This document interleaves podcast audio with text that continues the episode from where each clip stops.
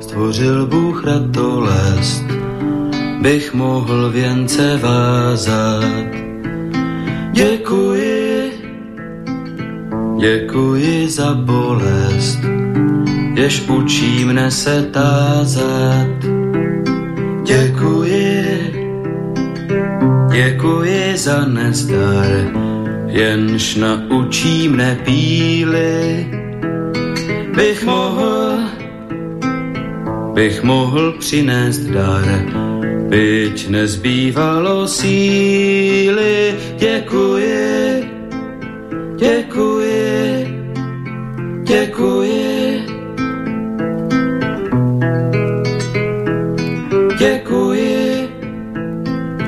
Děkuji za slabost, jež pokoře mne učí. Pokoře pro radost, pokoře bez područí. Děkuji, za slzy děkuji, ty naučí mne citu. Křivým již žalují a křičí, po souci to děkuji. Dobrý večer, vážení posluchači. Stanislav Novotný zdraví srdečně z Prahy, všechny Slováky a Čechy, kterým není lhostejný osud našich zemí, našich národů. Je zřejmé, že povaha a podoba euroatlantické civilizace se mění takřka před očima a že se celý svět dostává do nového pohybu. Je také zřejmé, že tento pohyb má a bude mít značný vliv na kvalitu života jednoho každého z nás a na naše národní bytí uprostřed Evropy. O projevech těchto změn, o jejich důsledcích, o jejich fatálnosti, či naopak o možných reakcích a řešeních, tedy o jejich plusech a mínusech, si povídáme v pořadu Na prahu změn. Jinými slovy diskutujeme o zkušenostech, znalostech, názorech a činech výrazných osobností žijících v naší složité době.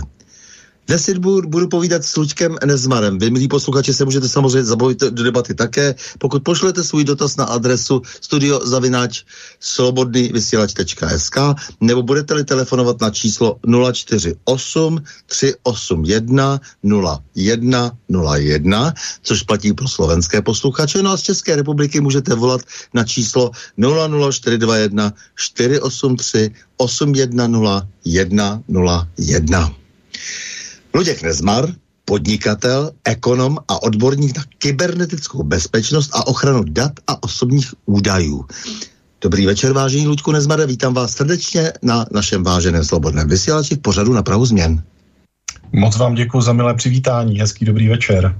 Tak, pane Luďku, odkud jste, kam jdete, co si s sebou ze své minulosti nesete, co vás ovlivnilo, kdo vás vyškolil, na co jste si přišel sám, co jste po cestě životem nastudoval, jaké je vaše poznání dnes? No, zkrátka, pojďme od památného 20. dubna 72 směrem k dnešku. No, vy jste tam toho řekl tolik, že to tady můžeme být ještě tak jako do zítřka. No, tak uvidíme, když tak vás budu přerušovat. Dobře, mluvte. Zajímáte nás. Já tam mám totiž kouzelný mix těch svých předků, protože otec byl ze zhora, ze severu, z Moravy, máti z Kroměříže, babička z Prahy, děda byl ze severu Čech, takže to je takový kouzelný mix jako celé České republiky.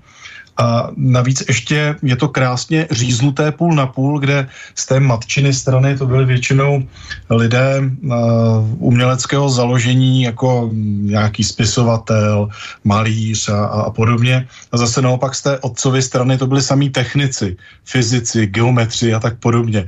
No a u mě se to tak nějak zcuklo a proto zřejmě jsem se dostal k počítačům a k programování, protože tam ta kreativa je potřeba, přitom potřebujete i to technické myšlení. Takže a navíc jsem měl teda to štěstí, že otec pracoval ve výzkumném ústavu, takže jako jeden z mála jsem od svých 3 nebo 4 let měl přístup k té počítačové technice, takže jsem si zažil jak ty děrné pásky, tak to první české sapíčko s těmi 4 kilobajty a v podstatě od malička jsem se učil programovat a hrát si s tou technikou. A pak už to všechno byl jenom takový jako logický krok, že jsem pokračoval studiem na gymnáziu a právě specializované na moment, kde jste se narodil? Vždycky jeden můj známý se ptá, jakou si pil vodu v dětství, protože říká, že všechno je vodou.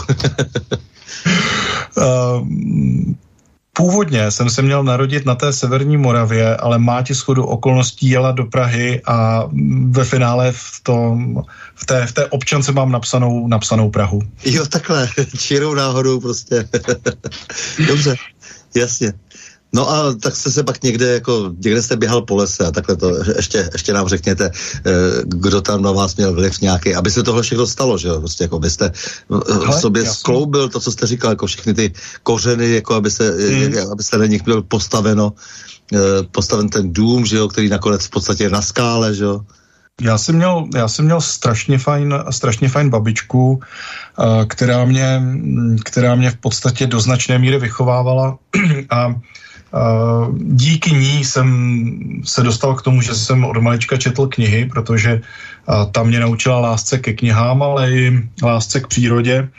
A vzhledem k jejímu katolickému založení já jsem byl do určité míry formován tím, řekl bych, až někdy bigotním katolicismem, ale který vás naučil jako do značné míry disciplíně respektu k lidem a úctě k lidem a k určité pokoře.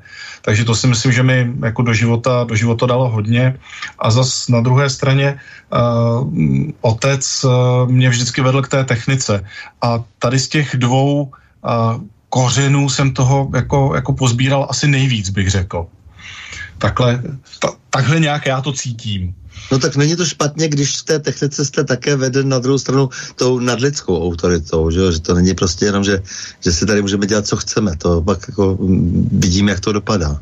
No to máte naprostou pravdu a to možná taky byl důvod, proč já jsem nezůstal jenom u toho technického studia té ekonomie nebo těch počítačů, ale já jsem si pak právě ještě ze zájmu studoval politologii a filozofii a mezinárodní vztahy, protože prostě to byla jako oblast, která mě vždycky jako zajímala. A ono to samozřejmě s tou psychologií a chováním člověka velmi, velmi úzce souvisí. Takže to mi dalo... Dobře, takže říkáte, že jste šel na gymnázium, to už jste jako, to měl nějak všechno pohromadě, tohle to všechno už se ve vás jako nějak snoubilo, jo, a měl jste nějakou jasnou představu do života? Takhle.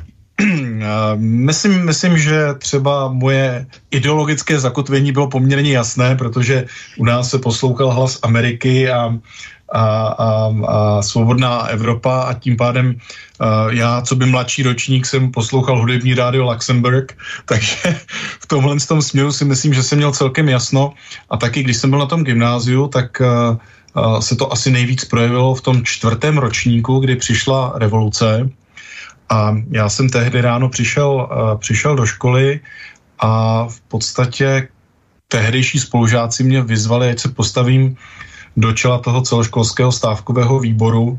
Já si pamatuju tu scénu jako doteďka, jak jsem se teda tam vylez na nějaký obrubník a teďka jsem tam měl krátký proslov k těm svým spolužákům, spolustudentům a šli jsme panu řediteli přidat petici do té ředitelny a než jsme tam dostali, tak on nás serval, že jsme balvani a že mu po škole nebudeme chodit v botech a ať si jdeme přezout. Takže to bylo jako poprvé, co jsem si zažil něco s tou politikou a taky si pamatuju, když jsem přišel domů a řekl jsem, co jsem udělal, tak se tak jako otec na mě podíval a říká, no, tak teď to ale musíš ustát, protože když to neustojíš, tak celá rodina půjdeme do kriminálu. Tak to si pamatuju, že to bylo poprvé, co jsem si uvědomil jako reálně, že člověk je za své chování a jednání zodpovědný a nejenom vůči sobě. To vám bylo 17, nebo to kolik? 18, no. 18, jasně. Tak. A to bylo i poprvé, co jsem se postavil na tribunu potom na Staroměstském náměstí a kdy jsme organizovali ty středoškolské stávkové akce a kopírovali ty videa. To bylo poprvé, co jsem si tak čuchnul i k tomu politickému životu. Jo, takže jste takhle rovnou teda do toho centra toho dění, tedy vstoupil krásná 90. léta před vámi, nový život, nový svět. A říkal jste si hned od počátku, že to bude perfektní a došlo někdy k nějakému rozčarování potom později? Máte naprostou pravdu, že jsem byl velmi, velmi naivní. Ono potom většinou ten život s člověkem trošku zamete, odnese ho někam jinam. Já jsem skutečně měl představu o tom, jak jít jako dál. Tehdy jsem přerušil, nebo v podstatě ani pořádně nezačal studium na vysoké škole. Rovnou jsem se vrhl na podnikání a začínal jsem ten svůj podnikatelský život jsem začínal dabováním, videem, protože mě bavily cizí jazyky, tak možná si ještě někdo vzpomene na Slunce, seno, myslím, že to bylo Slunce, seno, jahody, jak je tam ta scéna o dio, o bože, jak se dabovaly ty videokazety tím jedním hlasem, tak jeden z těch hlasů tehdy v té České republice byl i ten můj. Tak tím jsem začínal svoje podnikání a potom v podstatě došlo k situaci, kdy mě okradli a já jsem se do toho opravdu musel vrhnout po hlavě, abych byl schopen zaplatit to, o co jsem přišel. Takže v podstatě se mě nikdo ani moc neptal, ale podnikat jsem musel v podstatě začít. Jasně, takže jste prostě potom byl donucen k tomu opravdu podnikání po tom divokém nástupu, kdy říkal Václav Klaus, že je třeba zhasnout a že právo nepotřebujeme a že to je stav ducha a tak dále. No, to já jsem samozřejmě mimo jiné na to nepotřebné právo dojel, protože přesně byly momenty, kdy se ukázalo, jak to právo je podstatné a že ty ekonomické věci u tomu právu utekly. A já teďka jenom trošičku přeskočím, mám pocit, že že to bylo něco velmi podobného, tak jako technologie teďka utekly tomu právu. A to bylo v těch 90. letech a faktem je, že tam se člověk moc neměl čas ohlížet, protože to běželo tak rychle a ty změny byly tak zásadní, že nebylo čas v podstatě na nic jiného, než na práci. A bezpochyby je to doba, na kterou strašně rád vzpomínám, protože mě spoustu věcí naučila, spoustu věcí mi dala, ale také jsem o některé věci přišel. Na tohle nezapomeňme, jak jste říkal, jak právu všechno možné uteklo, protože to je, myslím, velmi důležité téma, ale mám takový pocit, že by bylo dobré nasvítit ho vlastně z úplně jiného úhlu. Takže vy jste potom vystudoval Vysokou školu finanční a správní, ekonomie, studium ekonomie se zaměřením na řízení a financování podniku, management a marketing a tak dále. A ještě potom na vaše jste se dal, na Vysokou školu ekonomickou. Já jsem v jeden moment vyhrál výběrové řízení na hlavního manažera ODS, což bylo velmi zajímavé.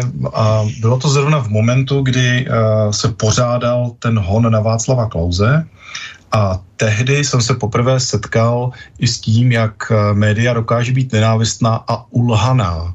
Protože tam nastala situace, kdy oni začali o mě psát věci, které byly nepravdivé, lživé a já jsem přišel třeba domů a Máti se na mě podívala a říkala, já jsem nevěděla, že jsi měl bílého Mercedesa.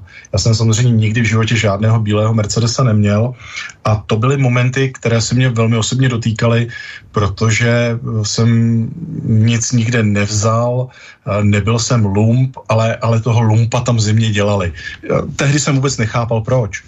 Samozřejmě teďka s pohledem zpět tomu už všemu rozumím, ale byl to moment, kterým inicioval to, že jsem se rozhodl, že chci znát ten důvod, proč se tak stalo a založil jsem takovou jednomužnou PR agenturu, to znamená agenturu na práci právě s médii, ze které se mi postupně podařilo udělat poměrně velkou společnost. V jeden moment jsme byli v obratu druzí největší v Čechách, byli jsme také na Slovensku a tam jsem se učil ten marketing a ta média.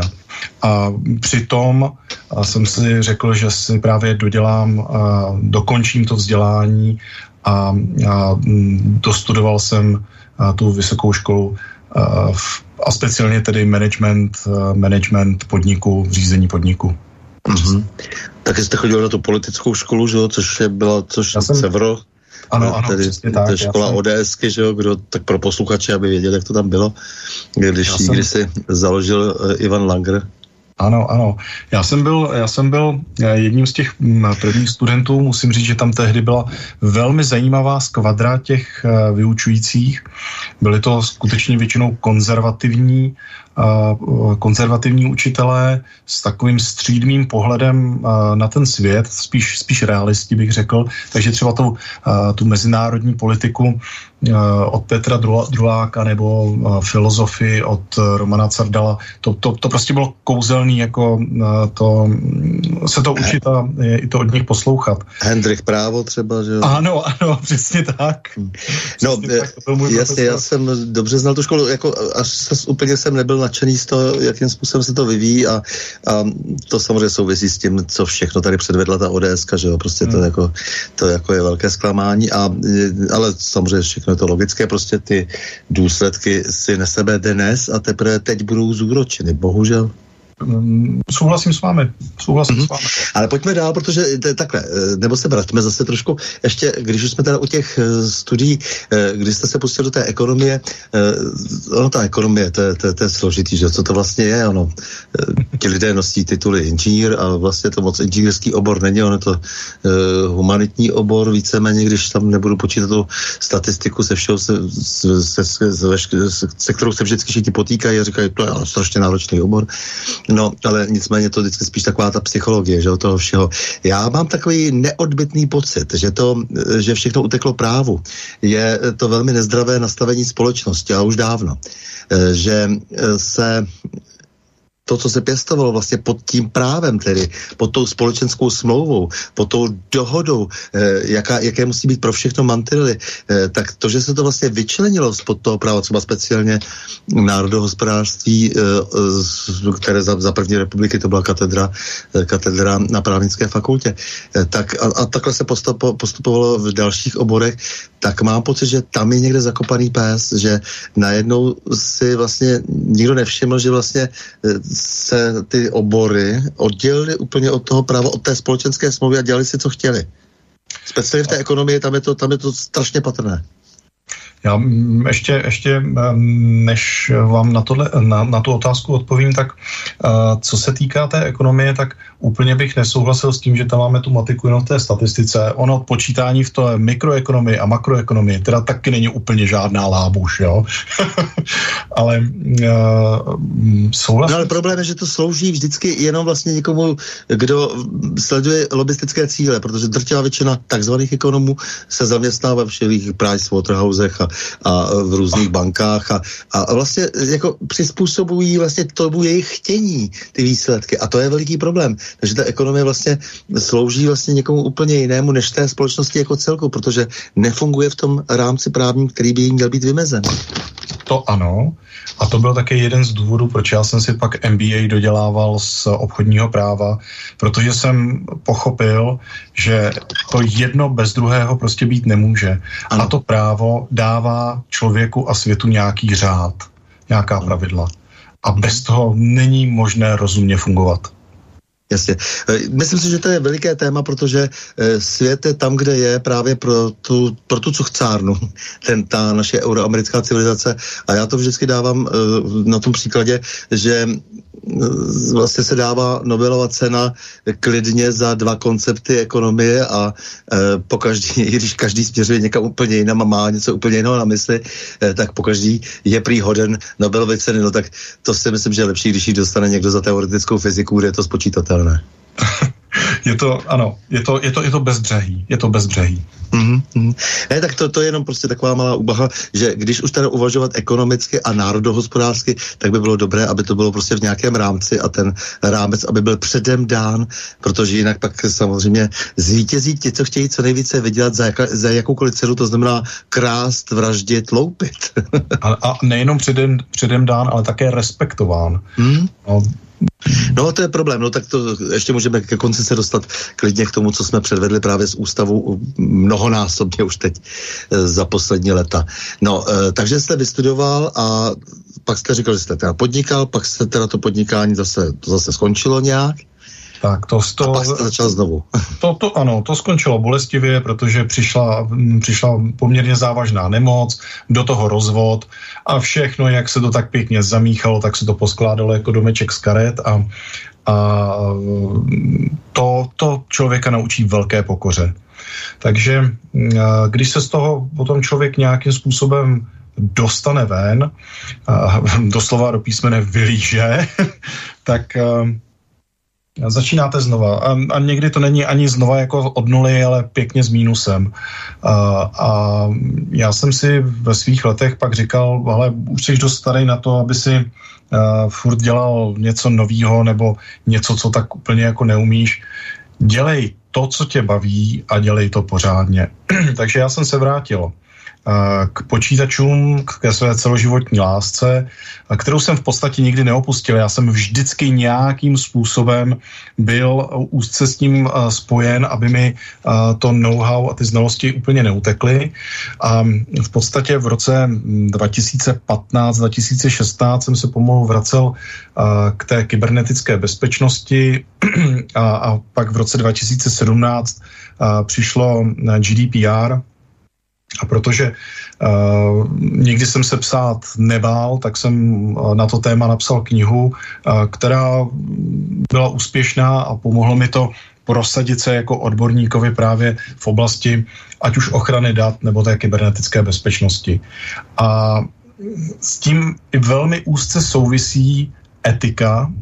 Já tomu říkám etika budoucnosti, protože to zacházení s těmi, ať už jsou to osobní údaje nebo ta data, tak je hodně právě o té etice, protože vám to umožňuje v podstatě nahlédnout do života lidí, ale neuvěřitelně hluboko. Takže je potřeba k tomu mít respekt, určitou pokoru a uvědomit si, že může těmi daty, těmi osobními údaji, těmi znalostmi může člověk velmi ublížit. A jsme zase u těch technologií.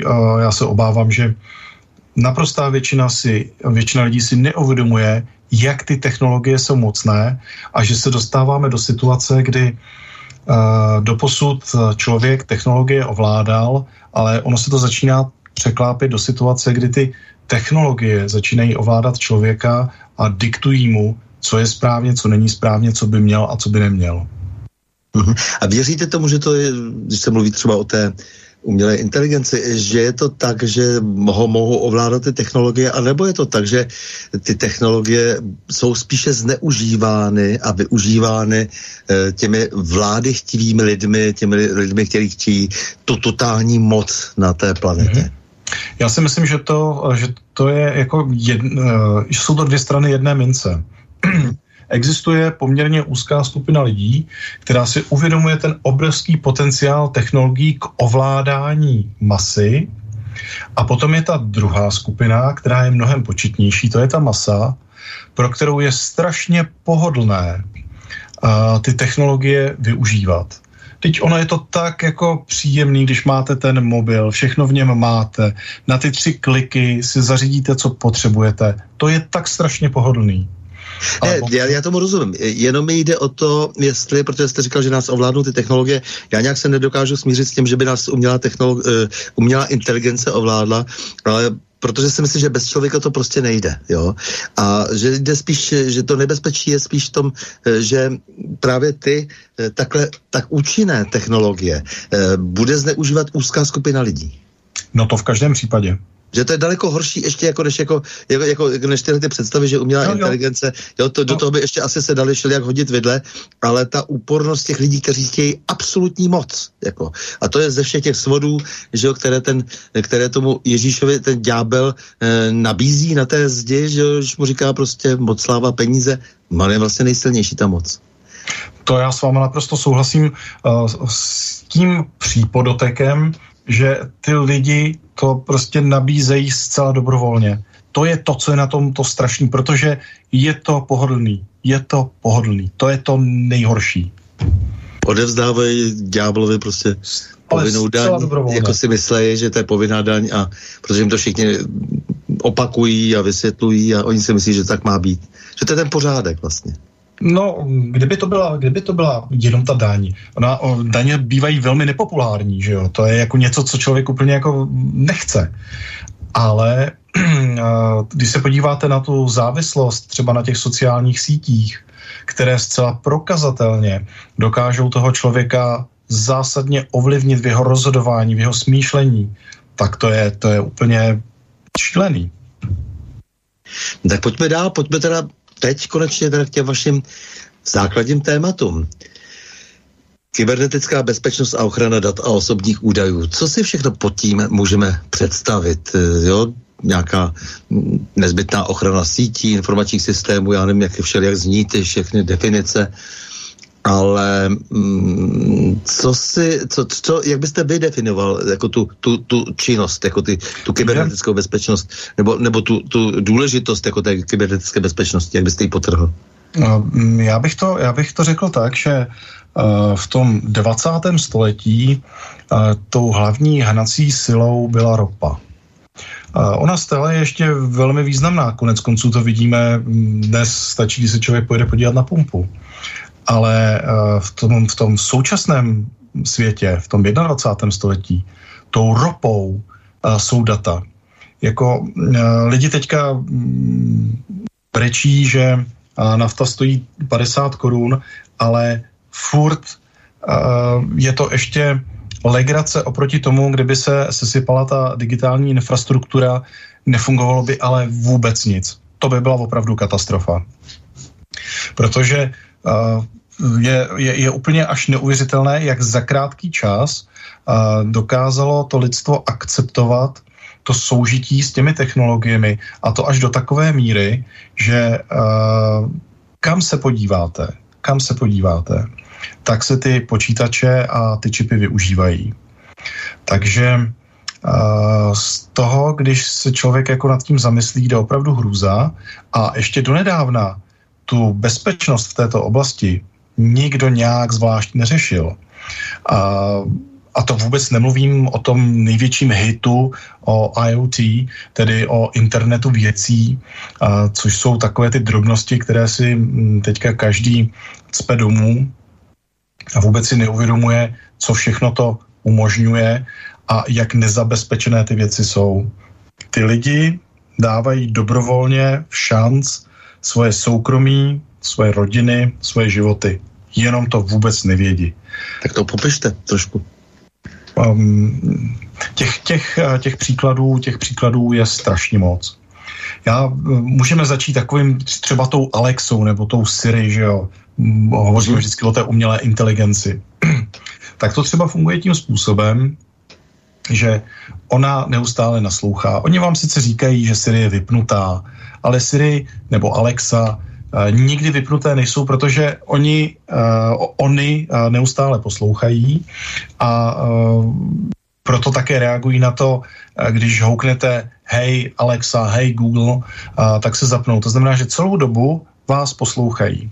A funguje to třeba tím způsobem, že vy si s manželkou jeden den povídáte o tom, že máte rád depešáky nebo Abu, a že byste jako třeba se na ně někde chtěli jít podívat. A za týden si ženou povídáte znovu a řeknete, co kdyby jsme šli na nějaký koncert. A v ten moment ta umělá inteligence, která vás poslouchá celou dobu, to vyhodnotí. A když řeknete, hele Siri, my bychom chtěli na koncert, tak automaticky vám začne nabízet právě ty depešáky nebo tu abu. Prostě to, o čem jste předtím hovořili.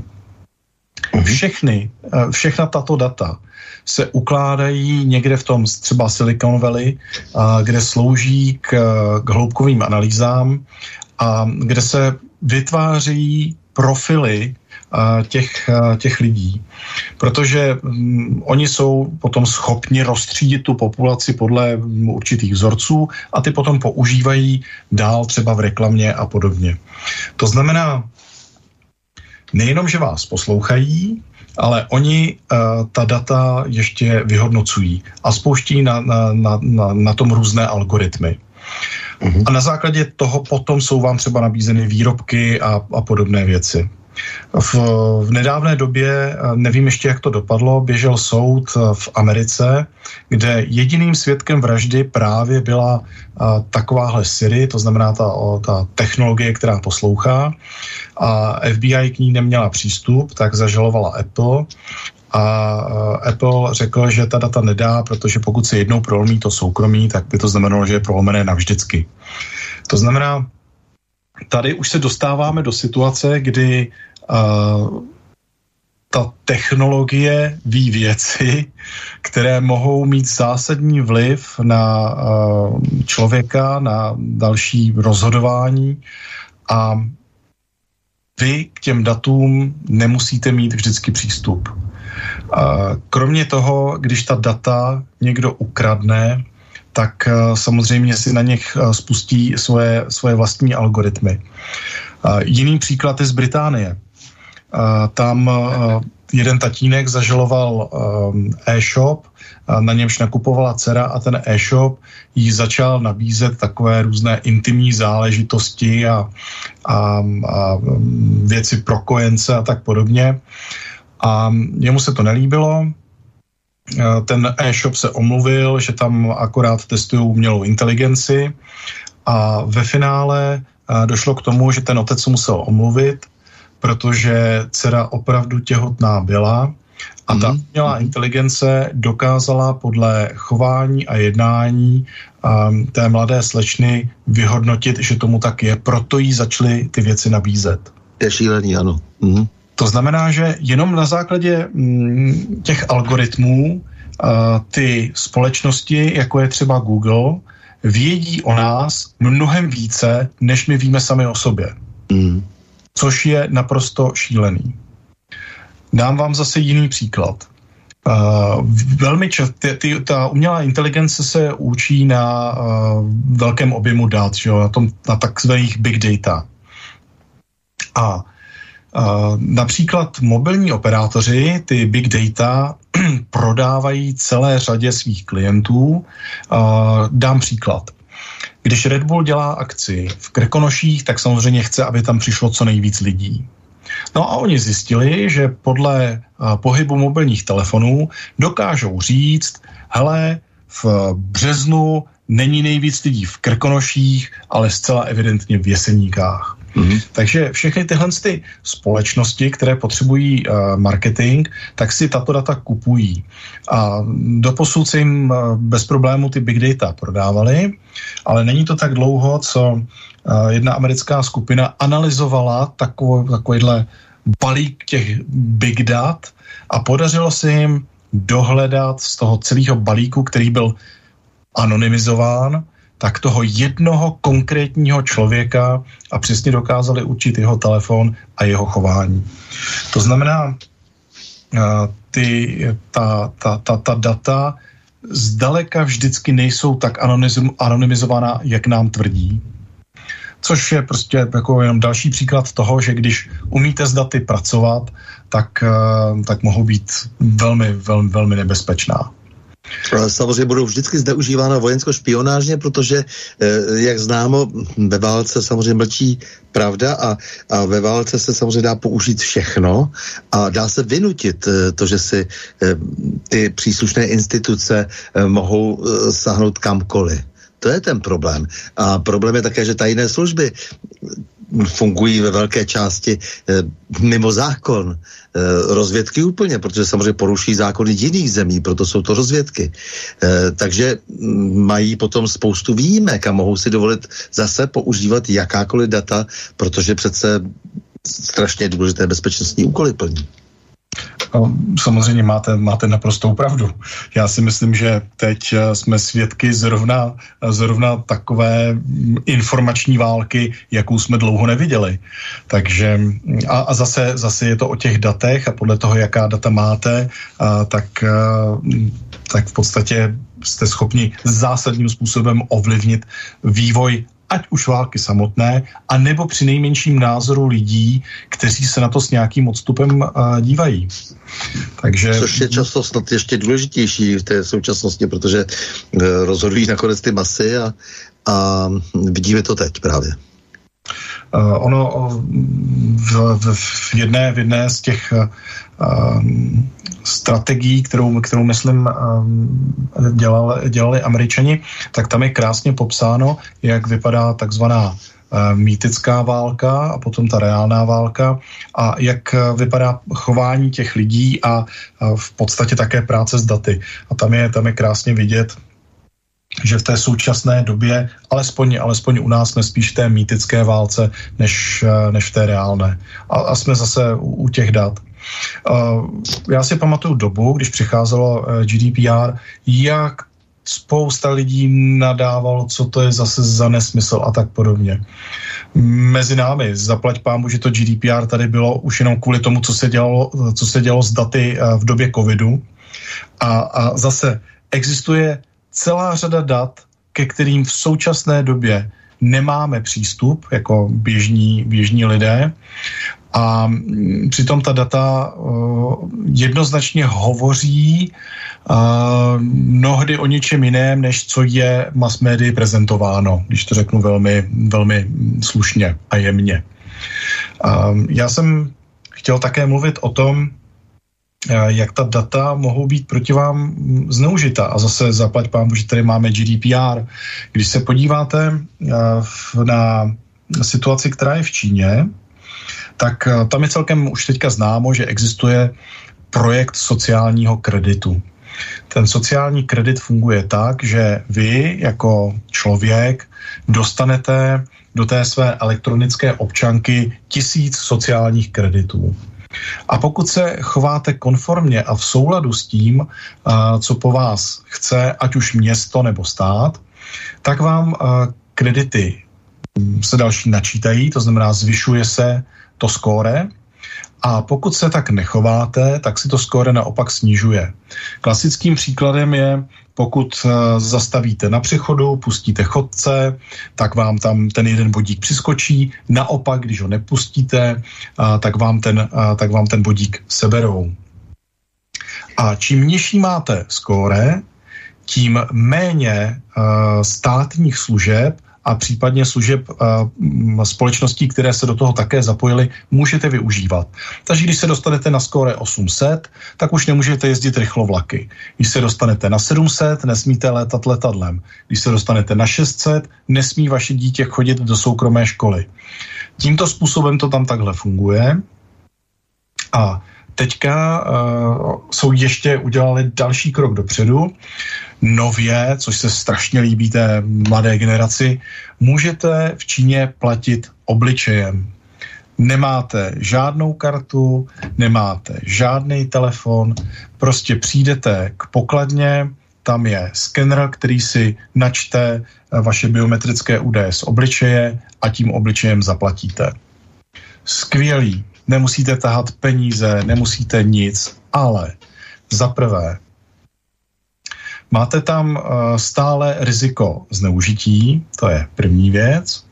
Druhá věc, nelenily některé společnosti, a protože ta data lze sdílet v rámci v té Číně, tak existuje třeba aplikace, když sedíte potom v restauraci, poprvé jednáte s člověkem, tak si ho můžete vyfotit na tom telefonu svém a aplikace vám řekne, jestli ten člověk někde někomu dluží, jestli je spolehlivý ve splácení a tak podobně. To znamená, vy si ho v podstatě na místě prolustrujete, a nemluvě o tom, že toto vede k úplné likvidaci klasických peněz, té hotovosti, což mnoho lidí nedomýšlí. Skutečnost je taková, že když potom se stát rozhodne, že z nějakého důvodu jste se stal nepohodlným, tak vám prostě zablokuje účet v bance a vy si nekoupíte nic. A ne, to jsme samozřejmě zaznamenali tu snahu pokusit se vlastně plošně něco takového zavést, a ta inspirace Čínu tam byla zcela zjevná. To bylo patrné, já nevím, hodně se o tom hovořilo prostě vlastně v Irsku, že jo, hodně se o tom hovořilo ve Skandinávii a tak dále, tam už se jako rozjeli první velké pokusy zavést jaksi opravdu definitivně teda bezhotovostní styk.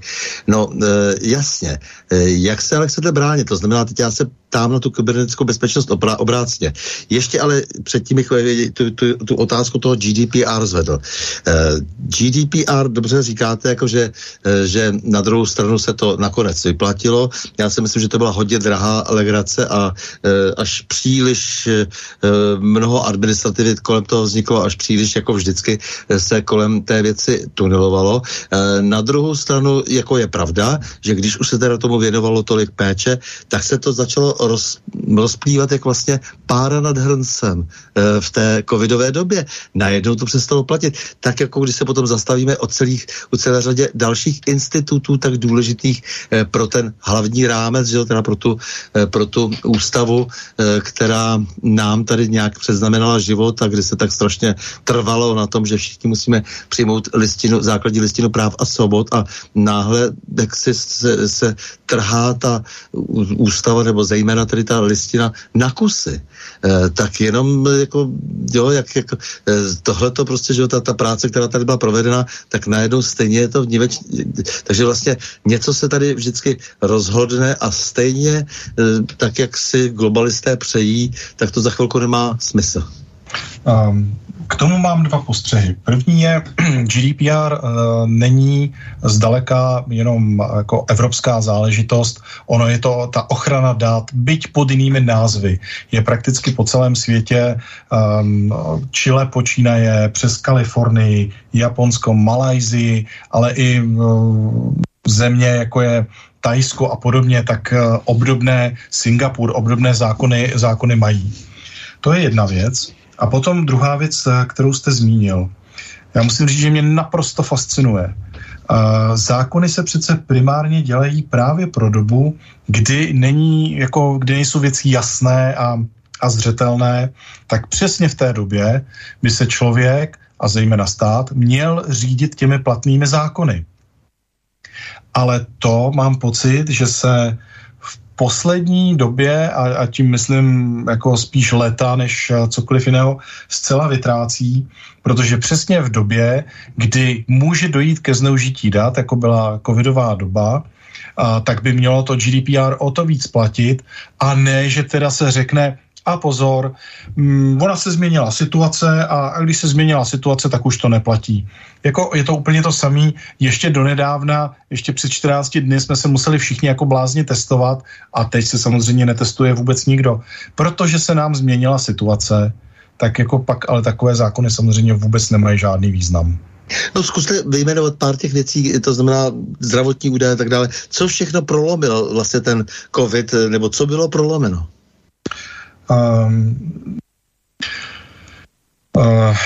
Můžeme začít třeba tou aplikací e-rouškou. Jedna z věcí, která by se neměla dělat, je předávat data do USA, protože tam existuje zákon, kdy stát, respektive NSA, může přijít za tou americkou firmou a říct, seš americká firma, dej sem ta data, protože my je prostě potřebujeme. A oni to udělat musí. To znamená, proto taky Evropa se snaží ta data tam nepředávat. Nicméně e-rouška samozřejmě běžela pod službama Amazonu, pokud se nemýlím, tak tečka zase běží pod Googlem, na frameworku Google, takže to předávání dat zrovna v tomto směru příliš jako respektováno není. Jedna věc. Druhá věc, přesně zdravotní data. Bez pochyby to, jestli jste nakažen covidem nebo nejste, je čistě vaše věc, nikdo jiný by to znát neměl, je to váš zdravotní stav. A je naprosto nepochopitelný, že mnoho společností, mnoho organizací si vedlo podrobné evidence o tom, kdo kdy je nemocný, kolikrát byl očkovaný, čím byl očkovaný. To jsou věci, do kterých nikomu nic není. A bohužel, ano, byl obrovský nesmyslný humbuk okolo GDPR, když se zavádělo. Mm-hmm. A místo toho, aby to posloužilo k edukaci té veřejnosti, co všechno vlastně může a jak se přesně proti zneužití dat může bránit, tak nic takového neproběhlo. Jako vždy Milton Friedman, za vším hledej peníze. Jasně. A jak teda byste si představoval vlastně tu ideální kybernetickou ochranu dat? Co by se mělo stát, aby se stala účinnou? Nejbezpečnější data, nebo ještě jinak, jediná bezpečná data jsou ta, která neexistují. Tím bych začal. Jakmile už jednou data na světě jsou, tak pak také není otázka, jestli o ně přijdete, ale kdy o ně přijdete a je v zásadě jedno, jestli vám je někdo ukradne, nebo jestli se vám zbortí harddiska, o ta data prostě jenom přijdete. Já si myslím, že prostě, ale to znamená, že stát negarantuje žádnou svobodu a vy se musíte každý chovat v podstatě jak ve špionážním románu. No tak vemte si, ty umělé inteligence a neuronové sítě do značné míry pokročily a používají se k celé řadě věcí. Vím o tom, že existují systémy, které používá třeba finanční správa, teďka neříkám, že mluvím zrovna o té české, které jsou schopné na základě různých algoritmů vyhodnotit váš stav majetku oproti vašim příjmům. Jinými slovy, spustí se algoritmus momentem, kdy vy odešlete své daňové přiznání a systém si šáhne do registru vozidel, do katastru nemovitostí, do vaší nemocenské, aby bylo vidět, jestli jste si na to všechno mohl vydělat, porovná to, vyhodnotí, zprofiluje a momentem, kdy vypadnete jako podezřelí, tak už v tom jedete.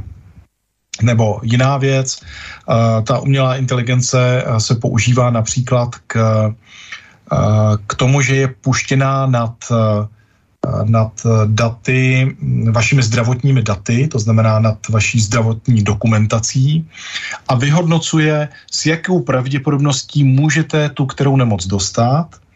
A velmi často ta zdravotnická zařízení obhajují tím, že hovoří o tom, my to máme kvůli tomu, abychom plnili prevenci. To je naším úkolem.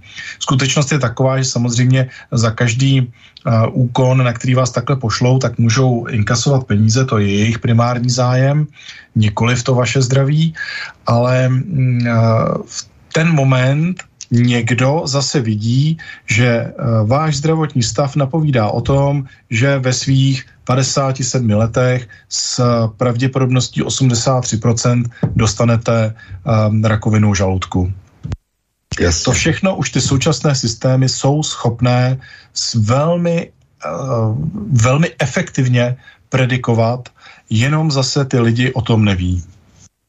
Uhum. To znamená, hlídal... Jenom tedy osvěta, nic jiného nám nezbývá než osvěta. Přesně, já mám 6 dětí.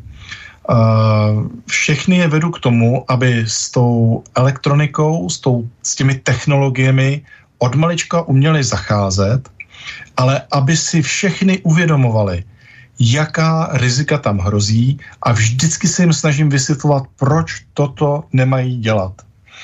Když se podívám, kolik věcí se dává na sociální sítě, to je tak neuvěřitelně nebezpečná věc. Nemluvím o tom, že nějaký zlodějíček se podívá, že tam dáváte fotky ze své zimní dovolené, tak vás jde vyloupit.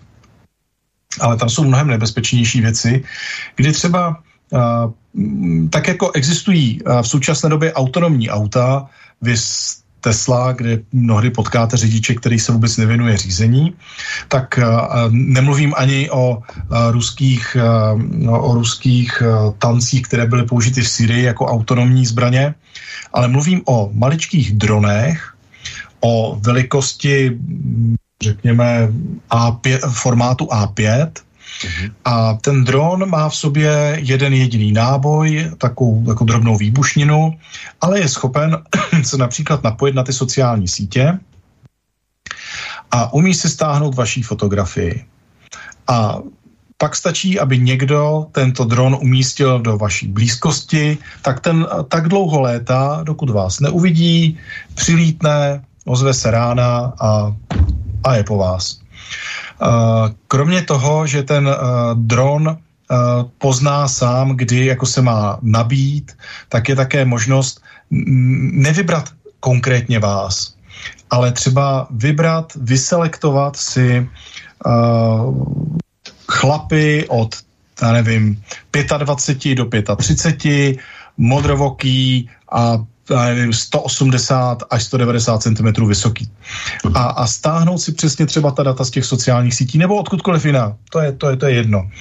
A když si vezmete, že výrobní cena takového dronu se pohybuje v řádech jednotek dolarů, řekněme 10-15 dolarů, tak si vemte, kolik jich takhle můžete nacpat do nějakého Antonova nebo jiného velkého letadla, vypustit nad městem a nechat poletovat a likvidovat lidi.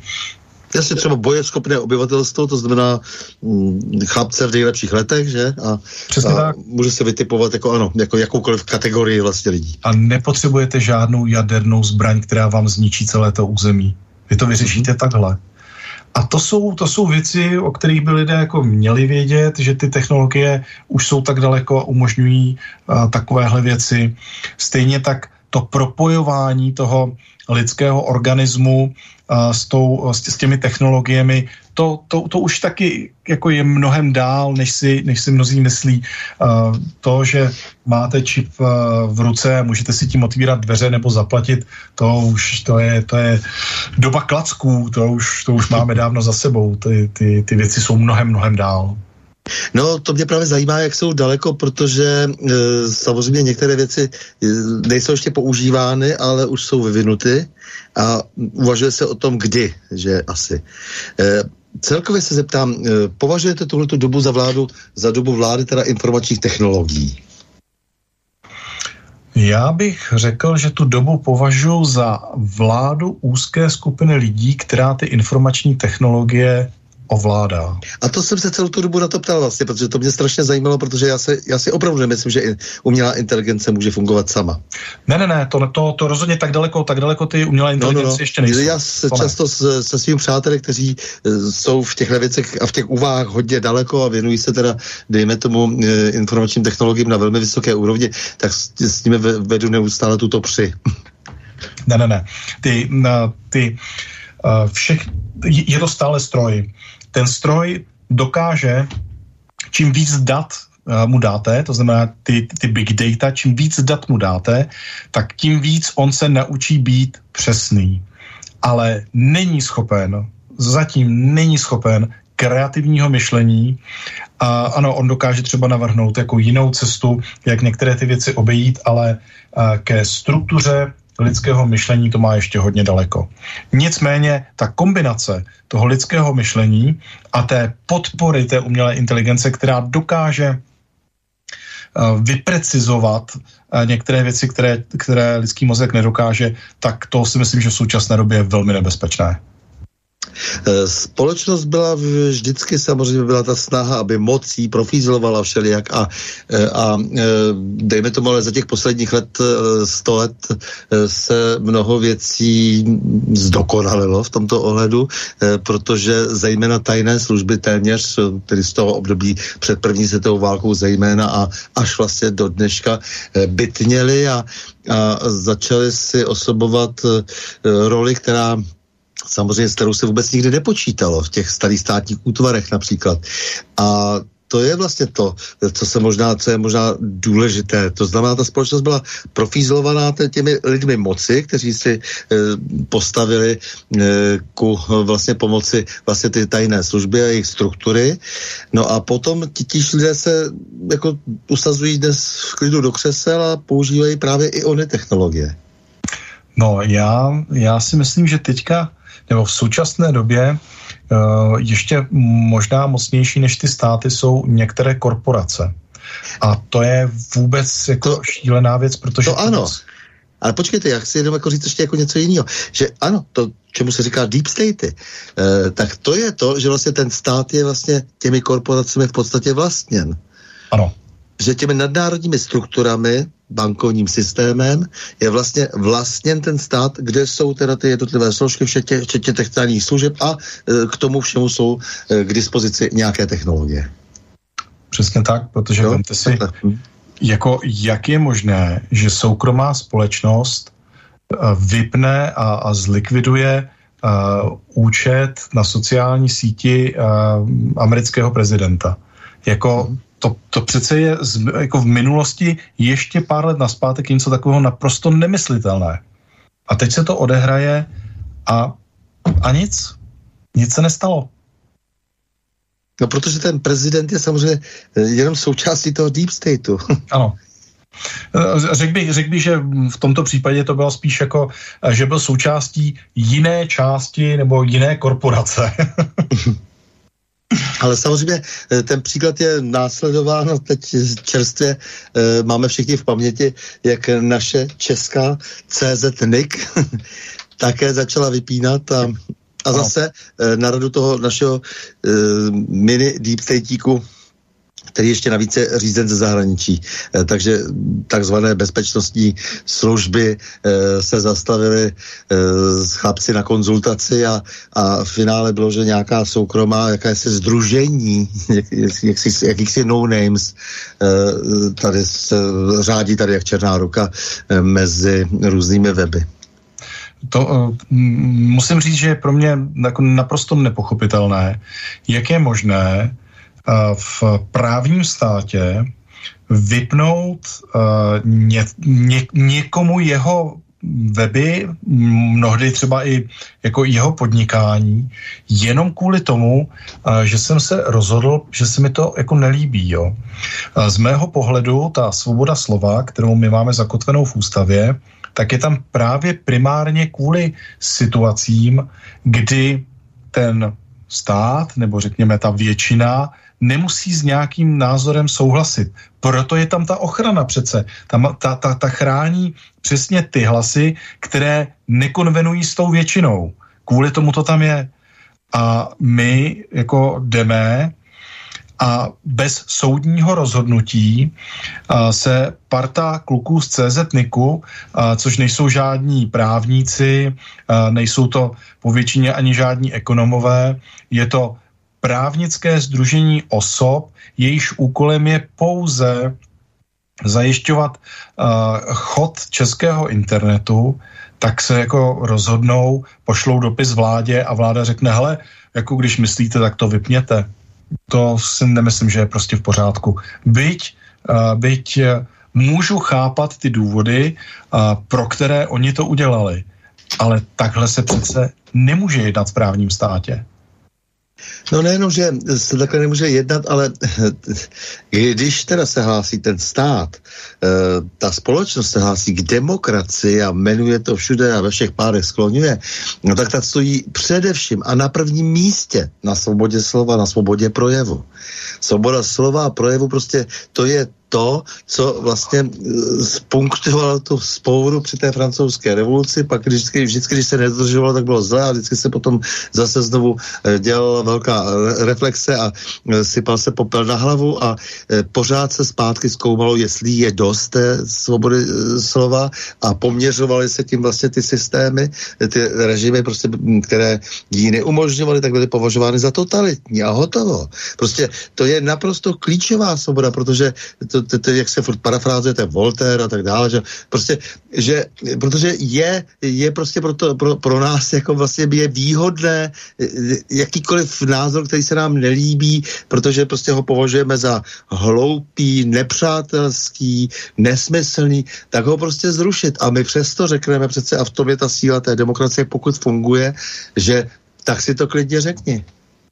No, totiž z mého pohledu to jsou už v podstatě jako desítky let, abych řekl tak posledních 20 let, se neustále hovoří o tom, že ten nebo onen rozděluje společnost. Ale to je naprosto chybná úvaha, protože právě to kouzlo té demokratické společnosti je v tom množství těch názorů, které zaznívají a je naprosto logické, když máte svobodu názoru, že samozřejmě ta společnost se podle těch názorů nějakým způsobem dělí. Takže to je naprosto v pořádku, když ta společnost není jednotná a unifikovaná. Pro boha, 40 let jsme tady měli ten jeden správný názor. A to je prostě to je cesta do pekel, když dopustíme že nebudeme respektovat ten výrok, který tomu Voltairovi, někdy Rousseauovi bývá připisován, tedy to, že byť s vámi bytostně nesouhlasím, tak do konce svých dnů budu hájit vaše právo to říkat. Takhle by to přece mělo být. No, pojďme teda trošku do té praktické roviny.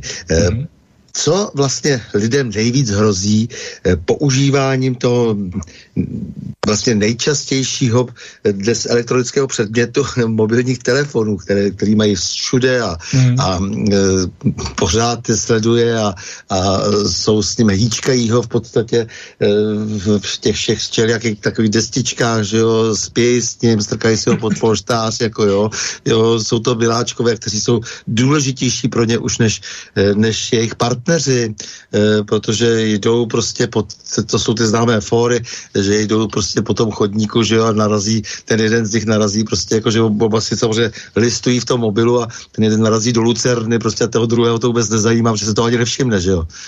No, jo, že to už tam leží mrtev.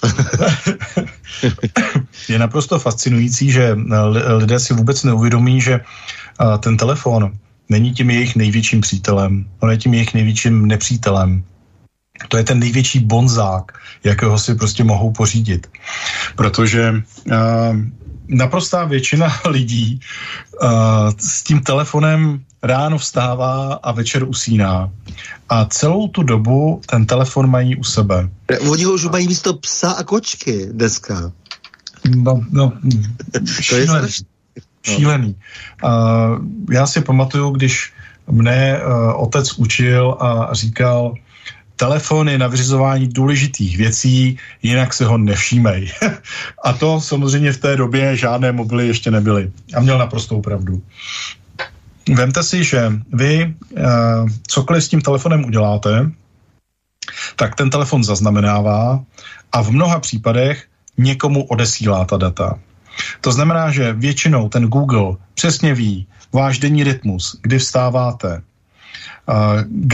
kdy a jakou aplikaci nejdřív zapnete, na co se nejdřív jdete podívat. V ten moment vyhodnocuje, co vás zajímá, jaké jsou vaše názory v podstatě, protože většina z nás sleduje ať už jsou to média, nebo dělá činnosti, které ho nějakým způsobem charakterizují, ale lze ho právě následně vyprofilovat. Většina z nás ten telefon používá k celé řadě dalších věcí, jako je internetové bankovnictví, jako je právě sociální sítě, navigace, posílání těch SMS-ek, sledování počasí. To znamená, ten telefon ví, co děláte, kdy to děláte, s kým to děláte, jak to děláte, protože zaznamenává vaše pohyby, všechno. Ten telefon o vás ví prakticky všechno. A samozřejmě, že u těch chytrých telefonů se na něj kdykoliv můžete z dálky napojit, ta data si můžete přečíst. Izraelci šli ještě o kousek dál, když nedokáží do toho telefonu dostat ten program, který by vás třeba odposlouchával nebo sbíral ta data, tak jsou schopni vám tam dát strašně jako tenonké sklíčko a to sklíčko je schopné odečítat ta data přímo z té obrazovky a posílat. Oni to dali jak do Apple, do specializovaného Apple servisu, tak potom do Samsungu. Ani v jednom případě nepoznali ti servisáci, že tam, že tam to mikroskop je. Mhm. A tím pádem vůbec jako by nebylo potřeba zasahovat a využívat ta data toho telefonu, protože pak nejsnáz poznáte, že tam máte, jakmile začnou odcházet nějaká data, která vy jste nedovolil, tak tím nejspíš poznáte, že tam teda je nějaký problém. A momentem, kdy ten Google si vás takhle vyprofiluje, tak potom je schopen začít měnit i vaše budoucí jednání a myšlení. Protože on to, že vám začnou nabízet reklamy, které, abyste toho co nejvíc nakoupil, to je to nejmenší.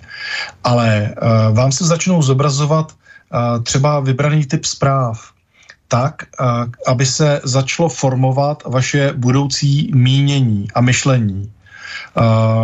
Poprvé si to vyzkoušeli velmi tak jako nahrubo v případě Cambridge Analytica při amerických volbách, ale to bylo, řekl bych, ještě tak jako velmi nahrubo. Oni jsou Facebook bez vědomí poměrně velké skupiny lidí, dělal pokus, kdy v několika tisícové skupině začal zobrazovat zprávy, které tendovaly, jako které byly depresivní. A zcela prokazatelně se v té skupině objevila celá řada lidí, na které to mělo negativní dopad. To znamená, oni jsou schopni, nebo oni, ty korporace, jsou schopni tímto způsobem formovat váš názor a dlouhodobě měnit vaše postoje k celé řadě věcí. A to je třeba strašně nebezpečné pro demokracii. Obecně si troufám říct, že moderní technologie jsou v tomto směru pro demokracii velmi nebezpečné. A proto představa, že bychom volili variantu třeba elektronických voleb, už korespondenční volba je problém, ale natož ta elektronická, zvlášť když víte, co všechno dokážete během té cesty ovlivnit, změnit a upravit. Takže z mého pohledu moderní technologie jsou nepřítelem demokracie. No já si myslím, že dokonce ty volby, že je to tak, že by se měly předávat vlastně ty výsledky fyzicky pouze, komisionálně prostě, že to znamená, že se opravdu tam hlídá v té volební místnosti společně tedy, vzhledem k tomu, že tam jsou tady zastoupeny ty politické subjekty, které spolu soupeří, společně ta urna, že a potom se ten výsledek odnese normálně fyzicky. Já naprosto souhlasím. Celý život s tím dělám, tak vím, jak strašně jednoduché je ty nuly a jedničky měnit. Tak, přesně. Takže dobře, mobilní telefony ještě, co ještě k ním, jako, co ještě tam hrozí, nebo co byste si ještě vzpomněl, ještě bychom měli zmínit, protože je to opravdu, je to takový fenomén, že to tady nikdy nebylo, jako prostě, že si nosíte svýho fízla s sebou. Tam je samozřejmě celá řada věcí vztahující se k tomu mobilnímu telefonu, která nemusí mít ani tolik jako společného s daty, ale jako celek je to nebezpečné.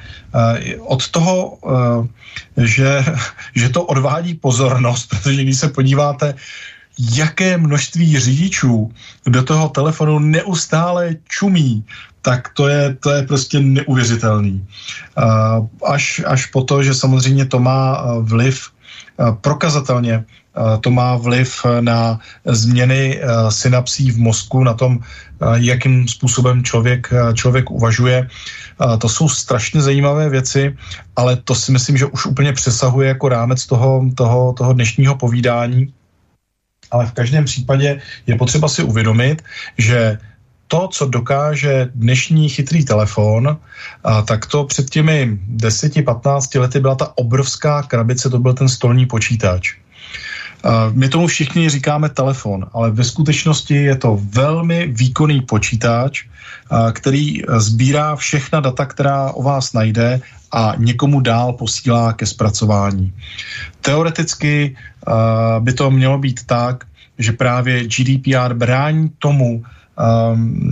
k tomu množství těch dat, které od vás odtékají. Ale jak jsem říkal hned na začátku, myslím si, tak jako v 90. letech ekonomie předběhla právo, tak v tomto případě technologie předběhly to právo a to za nimi teda velmi, velmi kulhá. A nemyslím si, že GDPR nás zachrání od té reality. Aplikace teda jako součástí mobilních telefonů, to jste tady třeba říkal, a PC různých a podobně, tedy počítačů, které si vlastně člověk vůbec neobjednal, nemá o ně zájem. Jo, teď jsem mluvil o tom právu. Prostě mě tady někdo prodává něco, co já nechci, tak je asi jako, když musím platit poplatek za Českou televizi, na kterou se nechci dívat. Jo, za zboží, které jsem si neobjednal. Máte naprostou pravdu. Vy vlastně za to pohodlí, za tu zábavu, kterou vám to přináší, platíte těmi svými daty. Až na to, že ty vaše data mají mnohem vyšší hodnotu, než to, co vy za to dostáváte, ale to si většina lidí neuvědomuje. A my jsme hovořili teďka jenom o tom telefonu, ale teďka si vemte, kolik lidí si pořizuje ty takzvané wearables, tedy hodinky, pořizují si bundy, které obsahují tu elektroniku, pořizují si boty, které obsahují tu elektroniku. A to všechno zase nedělá nic jiného, než že sbírá data. A teďka vemte si jenom ty hodinky, které v současné době jsou schopné velmi dobře zjistit váš zdravotní stav, který zase někoho zajímá, protože zase na tom někdo může vydělat. Pojďme ještě kousek dál. Protože už dávno farmaceutické firmy prostě předstihly v obratu obchodu se svými produkty, kdy teda opravdu naše zdraví vesměs nemají zájem. Obchod se zbraněma, tak prostě je to logické, no, ano. Přesně tak, jako zbraně taky neprodáváte kvůli míru, že jo. Ale k těm wearables, a to je jenom začátek. A teďka si vemte, vy jste zmiňoval farmaprůmysl, ale je ještě jeden obrovský komplex, o kterém se moc nemluví, a to jsou všechny ty pomůcky, to jsou ty kardiostimulátory, to jsou všechno ty věci, které se operovávají do těla a pomáhají. Ano, pomáhají, ale teďka si vemte, že ještě nedávno existoval pacemaker, který nebyl z hlediska kybernetické bezpečnosti dostatečně bezpečný, a vy jste v uvozovkách toho člověka mohl vlastně na dálku vypnout, protože zase v rámci toho, aby to bylo pohodlné, tak aby doktor mohl některé věci nastavit, tak tam bylo to vzdálené připojení. A to jsou věci, kde někdy mám pocit, že to je záměrné, ale ono je to velmi často jenom nedomyšlené, jenom prostě to někoho nenapadlo, protože prostě by to bylo moc práce nad tím přemýšlet, anebo protože by to bylo moc drahé nad tím přemýšlet. A jako vždycky za vším hledej peníze, no tak jako ať máme co nejrychlejší na trhu, ať je to co nejlevnější. Hlavně, když to nějak funguje. Jasně, ale existují také různé neaktivované aplikace, že jo, třeba v zařízeních souvisejících s informačními technologiemi, tak se často jedná třeba i o ledničky, auta a podobně, a vy jste tady jmenoval spoustu dalších předmětů denní spotřeby, nebo denní potřeby, tak co s tím, jako, že jsou tam že jsou taky nějaké aplikace, které se až jednou probudí? Máte to od ledniček až třeba po ta chytrá zrcadla, kde ráno přijdete, zrcadlo se na vás rozsvítí, ukáže vám poslední věci z YouTube, jaké je počasí, jaké vám přišly maily, jaký je váš program na den. Já jsem zrovna takovéhle zrcadlo připravoval pro svého nejstaršího syna, ale zase ukazoval jsem mu to, co všechno to umí, ale já bych si ho teda domů určitě nedal, protože ano, vy do něj můžete dát samozřejmě i tu kameru, která, to už jsou teďka tak miniaturní součástky, že nemáte šanci to ani najít. Mm-hmm. A všichni ti lidé, je to teďka hit, že jo, když se podíváte na Alzu, tak tam jsou ty smart zrcadla, Jo, řekni mi, kdo je nejkrásnější, aha. Přesně tak. Jasně. Je to velký hit, ale zase je to pohodlný, je to prostě úplně úžasně pohodlný. A já mám pocit, že ta pohodlnost jednou tu naší civilizaci zničí. Každou zničila. Vždycky pohodlnost. Vy se snažíte, dokud máte jako nějakou ideu a dokonce se chcete hmotně poznést, že? Ale to je vždycky otázka prostě, jako co je to vlastně to hmotné poznešení. No. Jo? A když toho dosáhnete, tak jako najednou zjistíte, že máte ruce prázdné, to s tou hliněnou nádobou z Bible. Ano. Jo? Najednou, tak kde to tam je teda, jako jo? Já se fakt se toho obávám, je to strašně nebezpečný a lidi si vůbec neuvědomují ten rozsah. Ono se o tom skoro vůbec nemluví. No tady by to dokonce chtělo nějaký monitoring, ne? Zjišťovat prostě, kdo všechno tam, nebo co všechno se montuje a co jsem si opravdu neobjednal, já jsem nic takového nechtěl. Ten rozsah je tak obrovský, že vůbec nemáte šanci. A hlavně zase, když tam nainstalujete i aplikaci, kterou vy sám chcete, tak to ještě neznamená, že už se zase někdo s tím výrobcem té aplikace nedomluvil a neřeknu, hele, když už teda sbíráš tyhle ty data, tak tam přihoď ještě tohle a já ti za to dobře zaplatím. Ty data mají neuvěřitelnou cenu a lidi si to prostě neuvědomují. To je ta katastrofa. To technologické zotročování a ovládání lidí, byl byste schopen jako nějaké takové prognózy? No, pokud si včas lidi neuvědomují, že nastává situace, kdy oni přestávají ovládat věci, ale věci začínají ovládat je, tak se blížíme do období, já tomu říkám digitální koncentrák.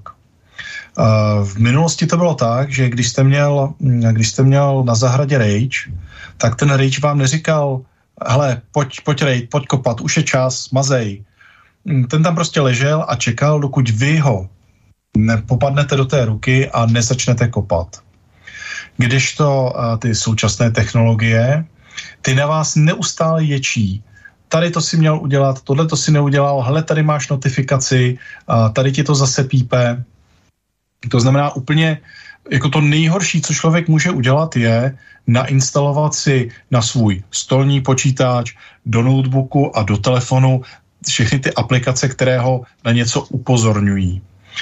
Což mimo jiné také souvisí se změnou struktury myšlení, protože ještě v nedávné době to bylo o tom, že jste měl v ruce tu papírovou knihu, měl jste relativní klid, pokud vám teda děti neskákaly po hlavě jako mě, a mohl jste se na věci soustředit, rozmýšlet a domýšlet je.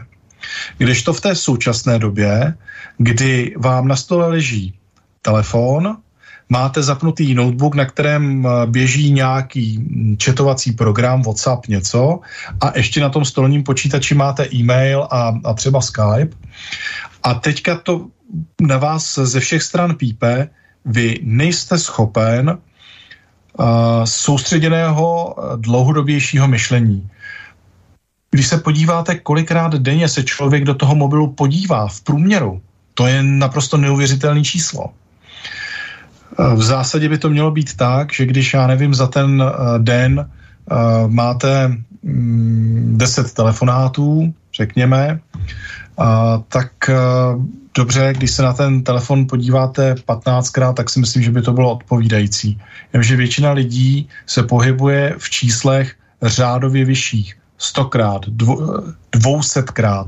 to je úplně bláznivý. Mm. A v ten moment se samozřejmě mění schopnost člověka myslet v tom módu těch dlouhodobějších úvah a pak samozřejmě děláte i chyby. Mm. Takže tam vidím velký nebezpečí.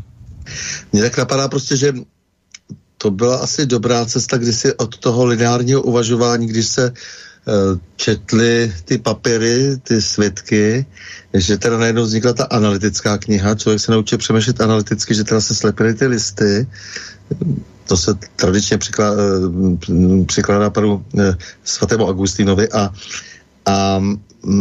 takže se mohlo konfrontovat, se mohly texty a tak.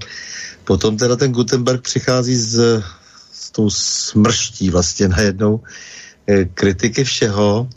No teď jsme v úplně novém období vlastně, kdy se zdá, že vlastně se strašně splošťuje ta možnost vlastně té dobré kritiky, protože jsme se nechali zahltit informacemi.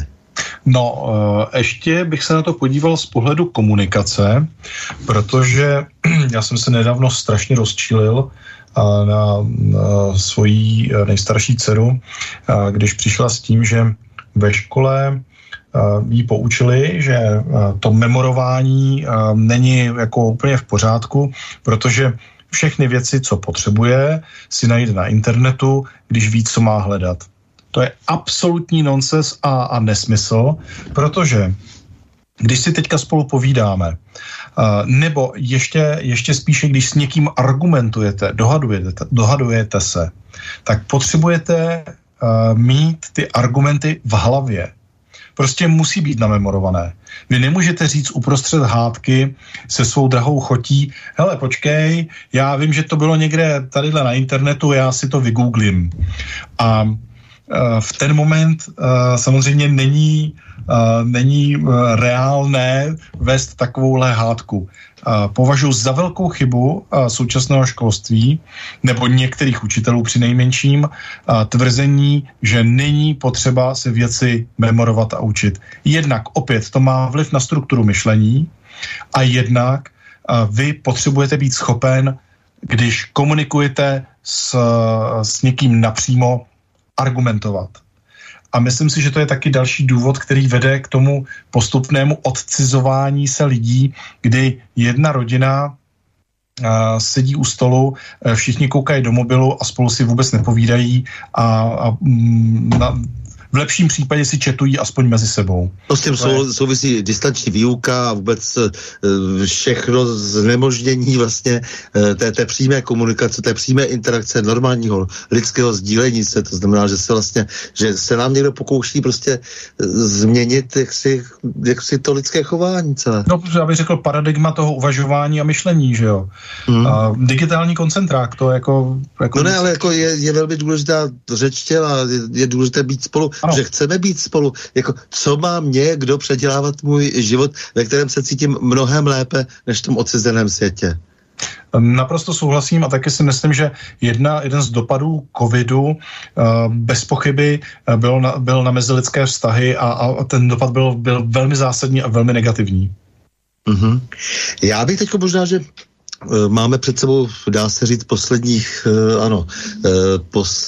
40 minut, takže pustil takovou úplnou klasiku Blowing in the Wind od Boba Dylana, protože to jsou 60. leta, boj proti válce ve Vietnamu, my jsme dnes v několika různých válkách na různých úrovních tady všude. Když bych to tak nějak parafrázoval, tak je tam pořád ta otázka po té odpovědnosti, která ovšem vlaje ve větru. Já myslím, že krásný výběr. Mm-hmm. Tak jo, tak poprosím Borisa, aby nám ji pustil.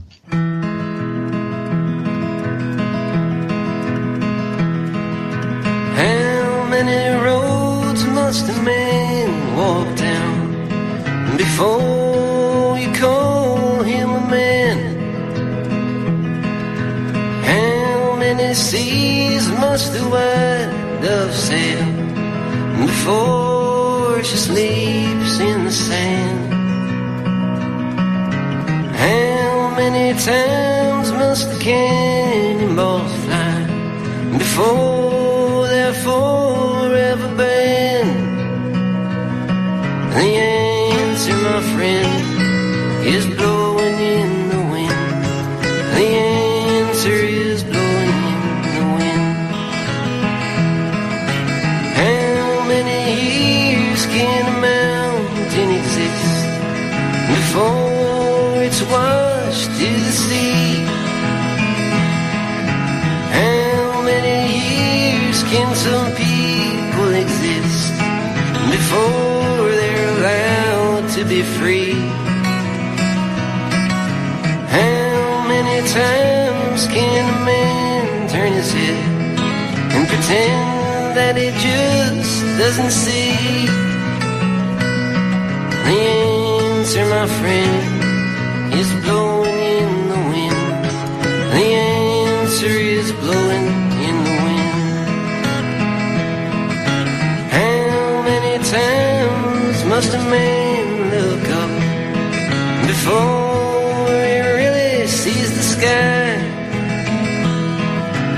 How many ears must one person have before he can hear people cry? How many deaths will it take till he knows that too many people have died? The answer, my friend, is blowing in the wind. The answer is blowing in the wind. The answer, my friend, is blowing in the wind. The answer is blowing in the wind. Tak to byl Bob Dylan a myslím, že se jeho píseň dá velmi dobře znovu používat ve všech těch našich nových kritických situacích a pořád se tedy ptá, kde je ta skutečně dobrá odpověď na to, co se s námi děje. A my tady sedíme na prahu změn s Luďkem Nezmarem, podnikatelem, ekonomem a odborníkem na kybernetickou bezpečnost a ochranu dat a osobních údajů. Tak, milý pane Luďku, je tady otázka, dobrý večer, kde je hranice mezi rozumným používáním a paranojou? Ptá se Roman. Já si myslím, že ta se dá stanovit poměrně jednoduše. Momentem, kdy můžete odložit ten telefon nebo ten počítač a nepociťujete tu úzkost dole v tom podbřišku, jakože něco není v pořádku, tak pak je to OK. Momentem, kdy začnete vyšilovat, kdy začnete mít pocit, že vám něco uteče, že to je prostě špatně, tak to si myslím, že už je ten moment té paranoji. Co se týká toho používání telefonu. Pokud ta otázka směřovala na data, to znamená na to sledování, tak si myslím, že tady je lépe být paranoický a předpokládat, že všechno, k čemu ten mobilní telefon nebo počítač používáte, tak někdo jiný vidí. Protože troufám si říct, že do naprosté většiny těch přístrojů se lze dostat jako relativně jednoduše. Lidi jsou strašně nepoučitelní a neopatrní v používání technologií. Takže tady bych byl spíš paranoidní než klidný. No, pojďme se teď podívat také na tu naši současnou situaci.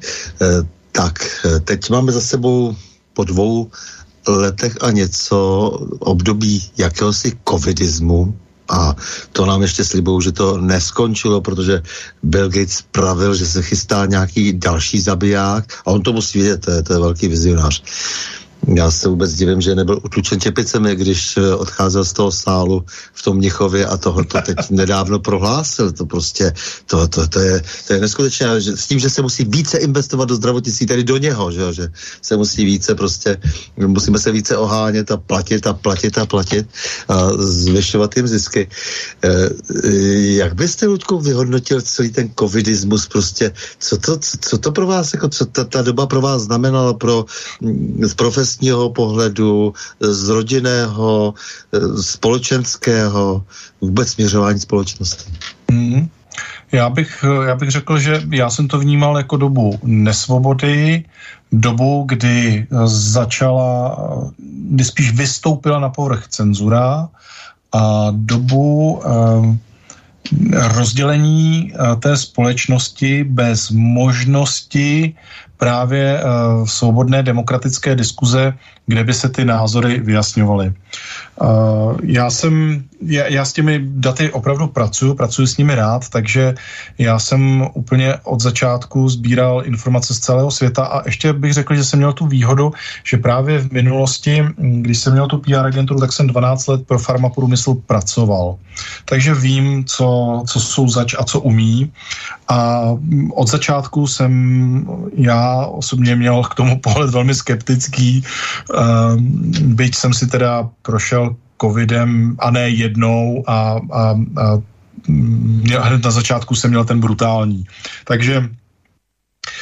Takže když to shrnu, myslím si, že z mého pohledu to nabývalo jistých rysů totalitarismu, přinejmenším autoritativního řízení společnosti, ke kterému nebylo reálné oprávnění. Ano, na začátku spousta věcí nebyla známá, netušili jsme, jestli covid je stejně nebezpečný jako mor nebo neštovice, nemyslím tím ty plané, ale řekl bych, že po relativně krátkém času bylo jasné, že věci nejsou alespoň z mého pohledu tak, jak byly prezentovány. A pokud člověk hledal data a věděl, kde je hledat, tak si myslím, že mohl uvědomit, že není všechno zlato, co se blýská. No, dokonce si mohl uvědomit, že celá řada těch akcí, která vlastně probíhala, tak je samozřejmě řízená.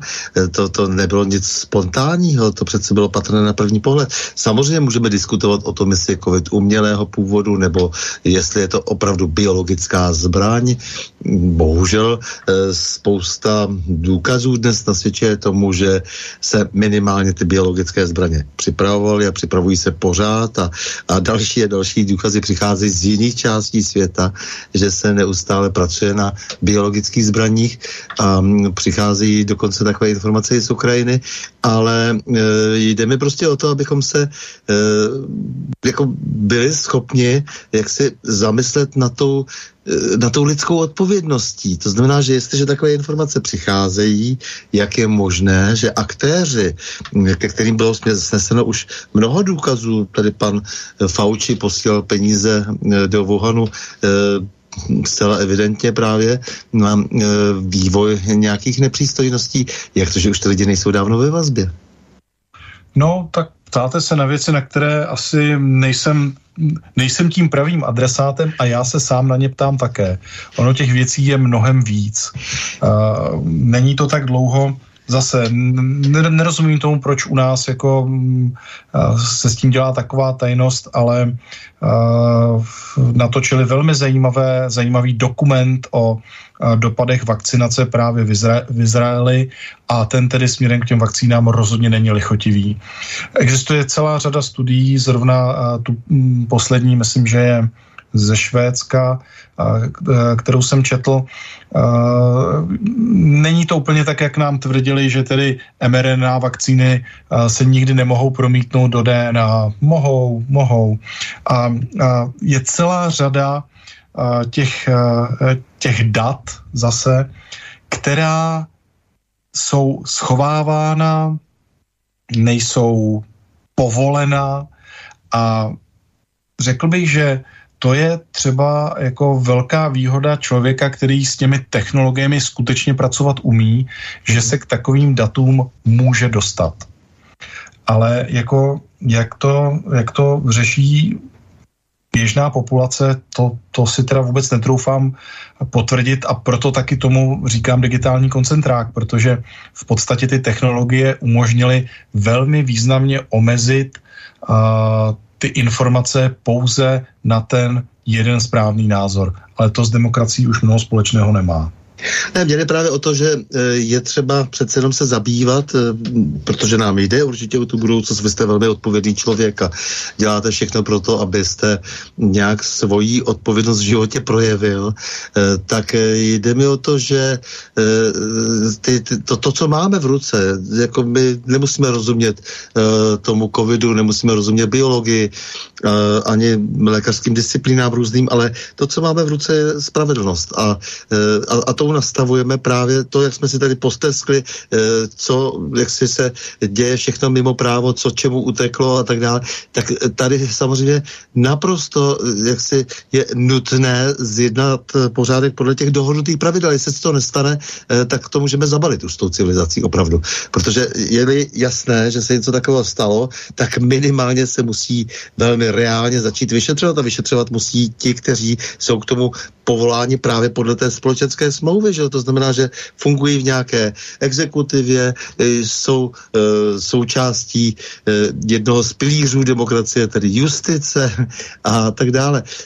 Tak no, jak ale... nám do jiných věcí justice neustále zase na druhou stranu kafrá, takže vlastně zase zastupuje, a zejména v Americe je to hodně vidět, že vlastně tak trošku vymístila zase jiné instituce, třeba exekutivu nebo politiky, za politiky, za poslance rozhoduje často, tak zase v tomto případě vůbec nekoná.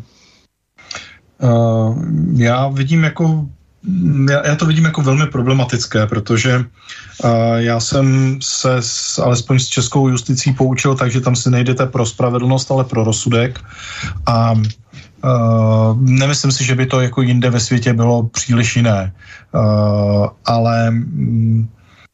Vy jste zmínil tu soudcokracii, bez pochyby, ta nabrala zhruba před těmi 20 lety úplně jako neuvěřitelný hyperbolický směr. Ale druhá věc je, jako jak řešit tu problematiku té názorové plurality, protože to je to, co demokracii dělá demokracií. Když vám vystoupí nejvyšší státní zástupce a řekne, že za ten jiný názor vám hrozí regulárně kriminál. Tak jako v ten moment ta autocenzura logicky musí nastoupit, protože přece nikdo do toho kriminálu dobrovolně nechce. A navíc, když to ještě udělá člověk, který sám má minulostní máslo na hlavě a vlastně ve stejném tématu, protože stál na té straně, která schvalovala veřejně, a to jinak nemohlo být tedy jako vojenský prokurátor a vyšetřovatel vojenské prokuratury a komunista nemohl neschvalovat prostě vstup Varšavské smlouvy k nám, jako tedy okupace Československa. No, je zjevné, že mluvíme o jednom a tom samém gentlemanovi. Gentlemana můžeme klidně jmenovat, tedy Igora Stříže. Tak to prostě je, jako ten člověk tady teď zvedne takovou kartu, v tom se také ukazuje to, jak je nebezpečné to, když je vlastně ti lidé mohou úplně beztrestně neustále převlíkat kabáty. Já jsem dalek toho, abych někoho, kdo ví jak, lustroval, ale ta bezbřehost jako toho, ty nesebereflexe je strašidelná. Mně by až tak nevadila ta nesebereflexe, jako spíš ta skutečnost, že přesně tito lidé pak omezí tu svobodu. A všechno to začíná u toho svobodného vyjadřování. Protože už i v té Bibli se na začátku říká, na počátku bylo slovo a prostě je to o tom být schopen a mít možnost svobodně vyjádřit svůj názor, byť v daný moment, v dané době nemusí být populární a být většinový, ale tu možnost by člověk měl mít. A já si myslím, že jediná cesta, která z toho digitálního koncentráku vede, je použít to samé proti nim, to znamená ty technologie. Problém je v tom, že zatím velmi málo lidí si uvědomuje, jaký je reálný stav, kam až jsme se dostali a že toho času už moc není. No, říkáte digitální koncentrák, ale do toho jedou velmi konkrétní, vlastně dá se říct, jako proti nám teda jsou vlastně, dá se říct, otevřeny fronty. To znamená ten covidismus, to je jedna fronta. Teď do toho skutečná jakási, kdesi fronta, nějaká horká válka, která má svoje příčiny a o kterých se nesmíme bavit o všem, my se nesmíme bavit o příčinách té války. To je další věc a za tu válku se najednou schová cokoliv. Jako najednou se zmizel covid. Takže jako buď minimálně teda přerušená ta válka s tím covidem, nebo válka toho covidu proti nám, nebo covidistů proti nám, normálním lidem. A nastoupila místo toho nějaká válka, která je zástupným problémem, média jsou plná války, neustále se válčí, všichni se přidávají na jednu nebo druhou stranu a mezi tím se otevírá další fronta. Obrovská energetická krize. To je dlouhodobý proces a všechny ty můžeme vysledovat u všech těch vlastně jevů, které teď tady vlastně jsou na té scéně, můžeme vysledovat ty dlouhodobé procesy. U té energetické krize, to je typické, prostě tady se velmi dlouho vlastně likviduje prostě naše energetická soběstačnost tím, že přestože prostě tu energii vyrábíme a můžeme ji prodávat a můžeme se ji živit dokonce, tak my nakonec jsme nesoběstační, nebo respektive jsme pauperizováni, odsouzení k chudnutí tím, že draze nakupujeme z Německa po té, co prodáme naši levnou energii, kterou sami vyrobíme, taky nakupujeme potom draze zase pro naše obyvatelstvo a tak dále. No a do toho samozřejmě, protože logicky, obrovský růst cen, který se zase zdůvodní třeba válkou, přestože zcela evidentně je problém energetická krize, která je zase na druhou stranu řízená, protože není pravda, že třeba teď není benzín, je, ale za staré ceny, ale prodává se za nějaké fantasmagorické ceny už a nový se vlastně neschání, nebo ropa. Tak co to je tohle? Co to je za jevy? Já bych hlavně řekl, že v současné době je to špatně řízený stát teda, protože tam to všechno začíná a já si myslím, že ta vláda by se v první řadě měla starat o svoje lidi, tam bych začal a až jako v druhém kroku bych řešil další věci. Ta energetická krize může být naprosto fatální. Ta může vyvolat velké nepokoje a může být přinejmenším stejně nebezpečná, jako je válka na Ukrajině. A co se týká té energetické krize, tak zase ty technologie by mohly být v něčem nápomocné, když se použijí správně, anebo naopak zase ještě o to víc uškodit. A já mám pocit, že zatím mnohdy ty technologie byly využity spíš k tomu negativnímu, než k tomu pozitivnímu. Ale rozhodně energetická krize, já si myslím, že je číslo 1 a rozhodně si nemyslím, že tím, že nastala, ne že nastává, ono už nastala ta energetická krize, že by nám zmizel Green Deal. Já se obávám, že naopak se objeví celá skupina lidí, která bude hovořit o tom, že Green Deal je tím řešením té energetické krize. A to bych viděl ještě jako horší variantu. A nemáte ten pocit, že lidem schází ta základní informace, že proti nim bojují lidé, kteří nemají absolutně žádný skrupulí, že oni pořád po staru očekávají, že se budou dodržovat nějaká pravidla? A takže si vždycky vymýšlejí takový, že ten či on není dost informován a že jenom je třeba ho přesvědčit a že tohle neví a tam to neví a jinak je to všechno v pořádku. Ne, ono to je přece jinak, jako ti lidé, kteří jsou takto zaprodáni nebo dokonce sedí až na té špičce v těch korporacích, tak ti pohrdají těmi ostatními. To konec konců dali oni a jejich rodiny najevo za těch uplynulých 100 let velmi masivně. Jsou za nimi prostě takové hekatomby mrtvých, že skutečně si toho lidského života neváží. Nezbývá mi než přitakat, souhlasit a jsme zase u toho, že všechno se to schovává za vládu těch korporací. Oni pochopili, že v době toho propojeného světa, té globální nadvlády korporací, tak to je ta cesta, jak ovládnout ty masy a donutit je k tomu, aby v podstatě pracovali na ně. A já si myslím, že je jako na čase, aby se lidi probudili a pochopili ty souvislosti, protože mnoha lidem unikají souvislosti, nejsou schopni už ani přemýšlet v těch, pospojovat si ty jednotlivé články a pochopit ten celý děl. Já jim to nevyčítám, ale spíš se snažím popsat jako to, jak to vnímám.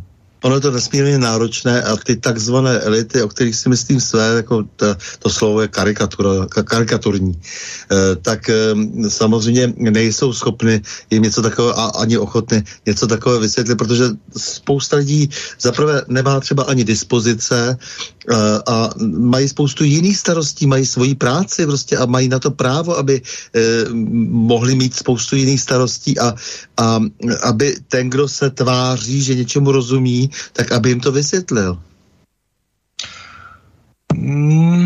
Ano.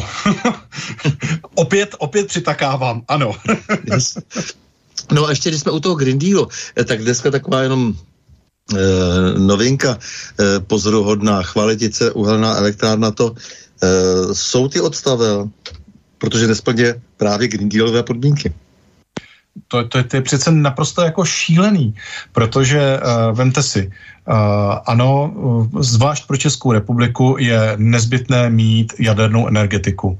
Jaderná energetika je výborná, je dražší, ale hlavně nastartování, případně odstavení reaktorů je významně delší časový okamžik, než právě výroba elektřiny pomocí uhelné elektrárny.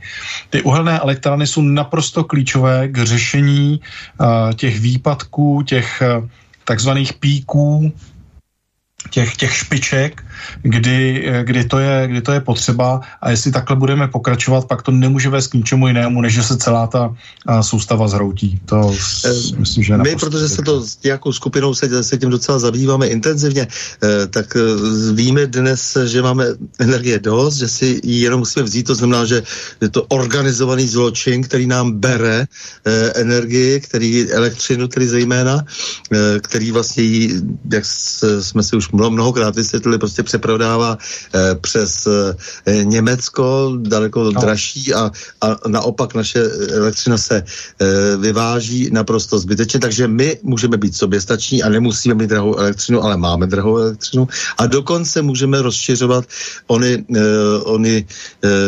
nejenom ty jaderné bloky, teda, s kterými se počítá v Dukovanech a v Temelínu, ale dokonce by se měly stavět další jaderné elektrárny a počítá se, že například 15 bloků, já nevím, každý má prostě nějaké jiné výpočty, ale v takovém případě bychom elektřinu opravdu mohli vyvážet a ještě bychom ji měli za levný peníz. A nikdo s tím nic nebyl schopen vůbec za celá ta léta udělat, ani jedna vláda. A tato vláda, kde opravdu už má člověk pocit, že prostě, že už to ani níž nejde, když si sečte celou tu inteligenci, tak se dostává na velmi nízká čísla těch ministrů. Tak tady se obávám, že už se vůbec nic nestane. A přitom je to řešitelné. Jsou dokonce věci, které jsou řešitelné. Hned teď. To je totiž, myslím si, obdobná katastrofa, jako když máte ty ředitele, ty takzvané expaty, kteří jezdí do těch jednotlivých poboček těch zahraničních korporací a vždycky na ty 3 nebo 4 roky ji řídí. A já se obávám, že naprostá většina politiků nemyslí v dostatečně dlouhém horizontu. Oni myslí jenom přesně na tu dobu těch 4 let, aby byli případně znovu zvoleni, a v první řadě myslí na sebe a na to zvolení. A teprve po ještě několika dalších věcech jsou ti lidé. Protože kdyby takhle nemysleli, tak samozřejmě vědí, že výstavba jaderné elektrárny je otázka zhruba 15 let, řekněme. A dokonce se zdá, že se dá velmi zkrátit to období, protože se ukázalo, že ještě dokonce i potom všem zničujícím tunelování a všechno se odtahalo a prodalo a přestalo fungovat, tak ještě pořád máme nějaké kapacity, že bychom v řádově v letech, nikoli v 15 let, že tam žádná desítka být nemusí, dokázali tu elektrárnu postavit. Ale já jsem o tom také přemýšlel a domnívám se, pro boha, teď já si pamatuju ještě u táty ve výzkumáku, teď tady bez pochyby je stále celá řada lidí, kteří jsou v jaderné energetice dostatečně vzděláni a já se domnívám, že za určitých okolností bychom byli schopni tu jadernou elektrárnu postavit sami, protože tady ty znalosti jsou a navíc jsme jako jedna z mála zemí na světě schopni mít i to vlastní palivo, ten uran. Takže podle mě cesta je naprosto jasná a tou je jaderná energetika. Tak, já bych se ve zbytku zeptal trošku na tu politiku, tak jako to strukturálně. Jak vy to vidíte na té mezinárodní scéně, naší tady malé nejprve, to znamená střední Evropa. Považujete střední Evropu za nějaký fenomen, o který bychom se zvláště měli zajímat? Je to něco jiného než západní a východní Evropa? Nebo jak všichni říkají, jako my jsme přece ta západní Evropa. Já nevím, já se podívám na mapu, vidím úplně něco jiného. Já jsem vždycky střední Evropu chápal jako samostatný svébytný celek. Ono to tak koneckonců, když se podíváte do té historie, vždycky bylo. Myslím, že Bismarck už říkal, že kdo ovládá českou kotlinu, tak ovládá Evropu. Ano, to říkal, no. On říkal spoustu jiných i věcí, které se dnes týkají Ukrajiny a toho konfliktu. Ano, ano, přesně tak. Takže já si myslím, že my bychom měli jít prostě svojí vlastní cestou. Říkám to už dlouho a myslím si to dlouho. Já mám blíž ve svém uvažování třeba k Viktoru Orbánovi. Ne, že bych úplně se vším souhlasil, ale domnívám se, že on skutečně jedná primárně ve prospěch Maďarů. A to si myslím, nebo to mi u těch našich vlád chybí a mám pocit, že my jsme příliš probruselští a nemůžu říct, že bych vždy souhlasil s tím, co Brusel nám sem posílá. Takže za mě to říkáte eufemisticky, teda na můj vkus. ale když se povídám s kamarády, tak vždycky... Tak to říkáte asi ostřeji. No, tak vždycky říkáme, ať jde do Brusele, že v tom máme jako naprosto jasno. Yes. Takže jako za mě rozhodně já bych se soustředil primárně na spolupráci v rámci středoevropského regionu, kde k té klasické V4 bych převzal Rakousko a myslím si, že takhle by to mohlo jako fungovat velmi dobře. Myslím, že i na tom jihu, že by byl zájem Slovensko a tak dále, a že se dá vyjednávat dál, ale určitě se zaobírat přece střední Evropou, koneckonců historicky, infrastrukturně a tak dále je to důležité a dokonce i mentalitou. Jako proč bychom se měli tvářit, že patříme někam, kde jsme a zase tak těch vztahů tradičních moc neměli. To je tak trochu vylahané už. Kdy nás vlastně ani moc nechtějí. Ani moc nechtějí a ještě se chovají arrogantně, takže proč? Dobře, Evropská unie, jak vám sedí celkově? Jako to už jste tak akorát začal? Nejsem podporovatelem Evropské unie a už mám pocit, že to byl rok 2004, tak už tehdy já jsem hlasoval proti vstupu do Evropské unie. A jak to vidíte z NATO? Jako, když tady máme za sebou ty úžasné výsledky v Severní Africe, na Blízkém východě, jenom za poslední léta, když jsme tam tady členem v Jugoslávii, v Afghánistánu. Já jsem byl podporovatelem vstupu do NATO, ale já jsem byl podporovatelem vstupu do NATO v jeho tehdejší podobě. A já si nemyslím, že třeba to, co se odehrálo v Jugoslávii, tak to je mi proti srsti a opět to byla věc, se kterou jsem naprosto nesouhlasil. Zrovna tak si myslím, že byla velká chyba zkoušet vyvážet náš způsob života do zemí Blízkého východu. Já jsem měl to štěstí a tu možnost cestovat velký kus světa a viděl jsem mimo jiné i ty arabské státy a o ten náš způsob života tam nikdo moc nestojí. A já to považuji za obrovskou chybu. A takhle, já si popravdě řečeno ani nemyslím, že primárním zájmem bylo vyvážet tu demokracii, jakože si spíš myslím, že primárním zájmem opět byly ty peníze.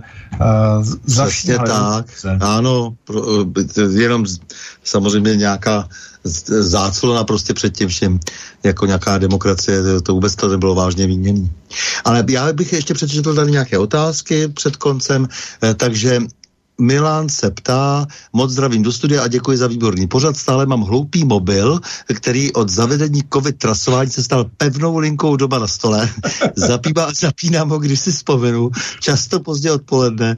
Moje oblíbená hesla jsou: mobil je můj sluha, ne pán. Jak jsem bez něho mohl těch 50 let přežít?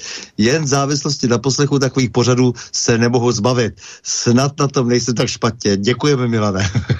Ne, tak ježišmarja, Milan patří k těm normálním lidem, zaplať pánbu. To nejhorší, co se vám může stát, je přesně stát se otrokem mobilu. Pro boha, jako kolikrát za život se vám stane, že ten telefon, který vám zvoní, tak potřebuje něco tak podstatného, že to nevydrží ty 2-3 hodiny. Tak, možná 5 hodin. Další otázka. V souvislosti s daty je velké nebezpečí únosů a zneužití lidí a dětí jako nedobrovolných dárců orgánů, případně kuplířství a podobně. Tak, netroufám si posoudit, jak je to s darováním orgánů, ale v každém případě, čím víc dat o sobě a své rodině sdílíte, tím více se stáváte zranitelnými. Zcela jednoznačně. Takže já nejsem žádným fanouškem uveřejňování fotek na sociální síti. Byť když se podíváte na můj Facebook, tak jednou za rok tam najdete záběry z výletu s dětmi, kdy jezdíme na vodu a kdy tam občas dám fotky našich kocourů nebo psů. Ale všechno by se mělo posuzovat z hlediska rozumu, selského rozumu a nějaké rozumné míry. Jako každý den uveřejňovat selfiečka a reely a jiné nesmysly považuji za velkou hloupost a skutečně může to být až ohrožení vás a vaší rodiny. Není to rozumný. Až opravdu na životě. Zvláště u těch exponovanějších lidí. Je to hloupost prostě. Mário se ptá, zkuste vysvětlit dětem, aby si povídali s ostatními lidmi, kteří od nich chtějí, aby něco udělali a aby se vyvíjeli. Je to nepříjemné. Mobil od nich nic nechce, hlavně když hrajou hry. To je naopak příjemné. Máte naprostou pravdu a já vám dám jeden příklad. Můj prostřední syn je už ve svých 10 letech jako programuje, z čehož mám radost, je to chytrý kluk, ale aby ho od toho počítače oderval, byť jako to neznamená, že by tam mastil neustále hry, to rozhodně ne, tak si s ním hraju poměrně složitou karetní hru Magic. A můžu vám říct, já jsem ji kdysi před 20, možná 30 lety také hrál a pro mě je to strašně náročný. Mě to nějak extra nebaví, ale přesně pokud já potom dítěti chci, aby neustále nečumělo do toho mobilu a nehrálo ty hry, tak mu musím ukázat, že existuje ještě jiná cesta, která je zábavnější a protože jsem jeho rodič, tak je to primárně můj úkol. To znamená, vás to bude bolet, protože budete muset dělat věci, které vás nebudou bavit a které budete považovat za ztrátu času, ale ve skutečnosti je to investice do vaší budoucnosti a do budoucnosti vašich dětí. No, to říkáte vy, který máte 6 dětí? Jo. Já neříkám, že to je úplně jednoduchý. To je úžasný úplně, protože v době, kdy vlastně se preferují singles a kdy se preferuje prostě to, aby lidé nenesli žádnou zodpovědnost, sami si prostě tak někde ve svém pokojíčku a občas možná někdy jak si nějaký, že intimní vztah bude s někým jiným, žijou na chvilku a jinak vlastně všichni žijou jenom egoisticky pro sebe. To je velký omyl současné doby a zcela upřímně já jsem rád, že mám velkou rodinu a že jsme takhle všichni pohromadě a hodně času a energie dávám do toho, aby ta rodina spolu byla.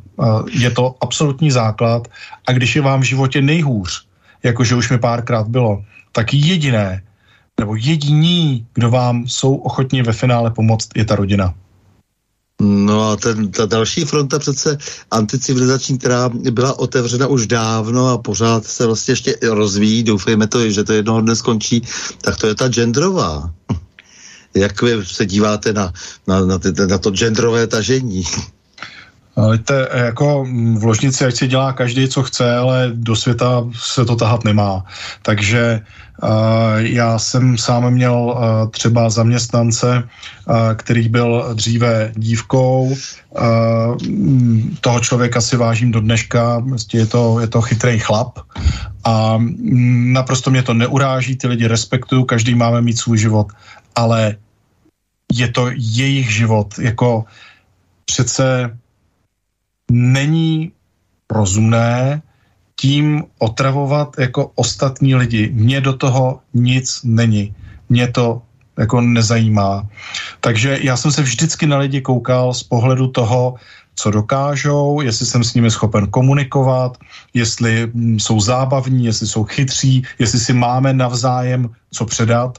To je pro mě podstatný a je mi úplně šumák, jakého jsou genderu. Tak, nikomu druhému prostě samozřejmě nevnucovat jako nějaké takové vzorové chování, že to je přesně jednoznačně to, jak by ty lidi se měli chovat přece, že jo, to je obráceně, že jo, to znamená normálně, nenormálně a naopak. Tak, vaše prognoza vývoje naší země i světa v roce 2022 je tak stručně? No tak já si myslím, že bude trvat tak ještě 10-14 dní, než se dořeší Ukrajina. Myslím si, že Putin teďka jasně řekl, kde jsou pro něj nějaké mantinely. Domnívám se, že ještě nějaký čas bude ten marasmus, kdy člověk jako se v tom strašně špatně orientuje, neví, kde je levá, kde je pravá, kde je černá, kde je bílá, ale přijde zlom, protože ty věci se vždycky odehrávají ve zlomech, ono to není pozvolné, ale ve zlomech a já bych ten zlom očekával v relativně blízké budoucnosti, jenom neumím říct, jestli to bude za rok nebo za 5 let. Dobře, takže no tak to je všechno, takže milý pane Luďku Nezmare, já vám moc děkuji za rozhovor a hlavně za to, že otvíráte lidem oči, protože ti si často neuvědomí, že informační technologie pouze lidem neslouží, ale že často jsou pro ně ve vysloveně nepřátelském nastavení, že jsou snadno zneužitelné zlem s tím velkým Z. A já vám moc krát děkuji za to, že jste mě pozval do vašeho rádia a přeju vám moc úspěchů do budoucna. Tak to si přejeme vzájemně. S vámi, milí posluchači, se také loučím a to s přáním. Mějme se rádi, buďme svobodní, zpříjmení, nevěšme hlavu. Stojíme při svých bližních i národech. Nepřátel se nelekejme a na množství nehleďme. V pořadu Na prahu změn se uslyšíme opět za týden v pondělí 14. března v obvyklých 20 hodin a 30 minut. Naslyšenou a do počutě.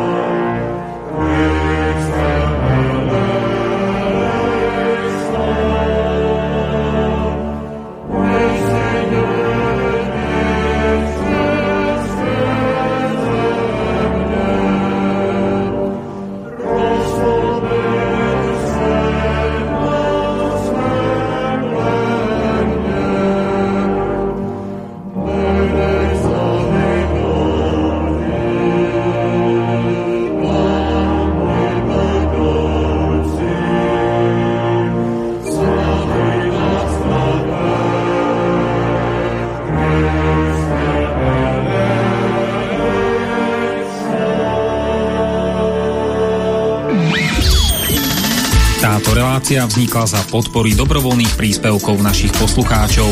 I ty sa k nim môžeš pridať. Viac informácií nájdeš na www.slobodnyvysielac.sk. Ďakujeme.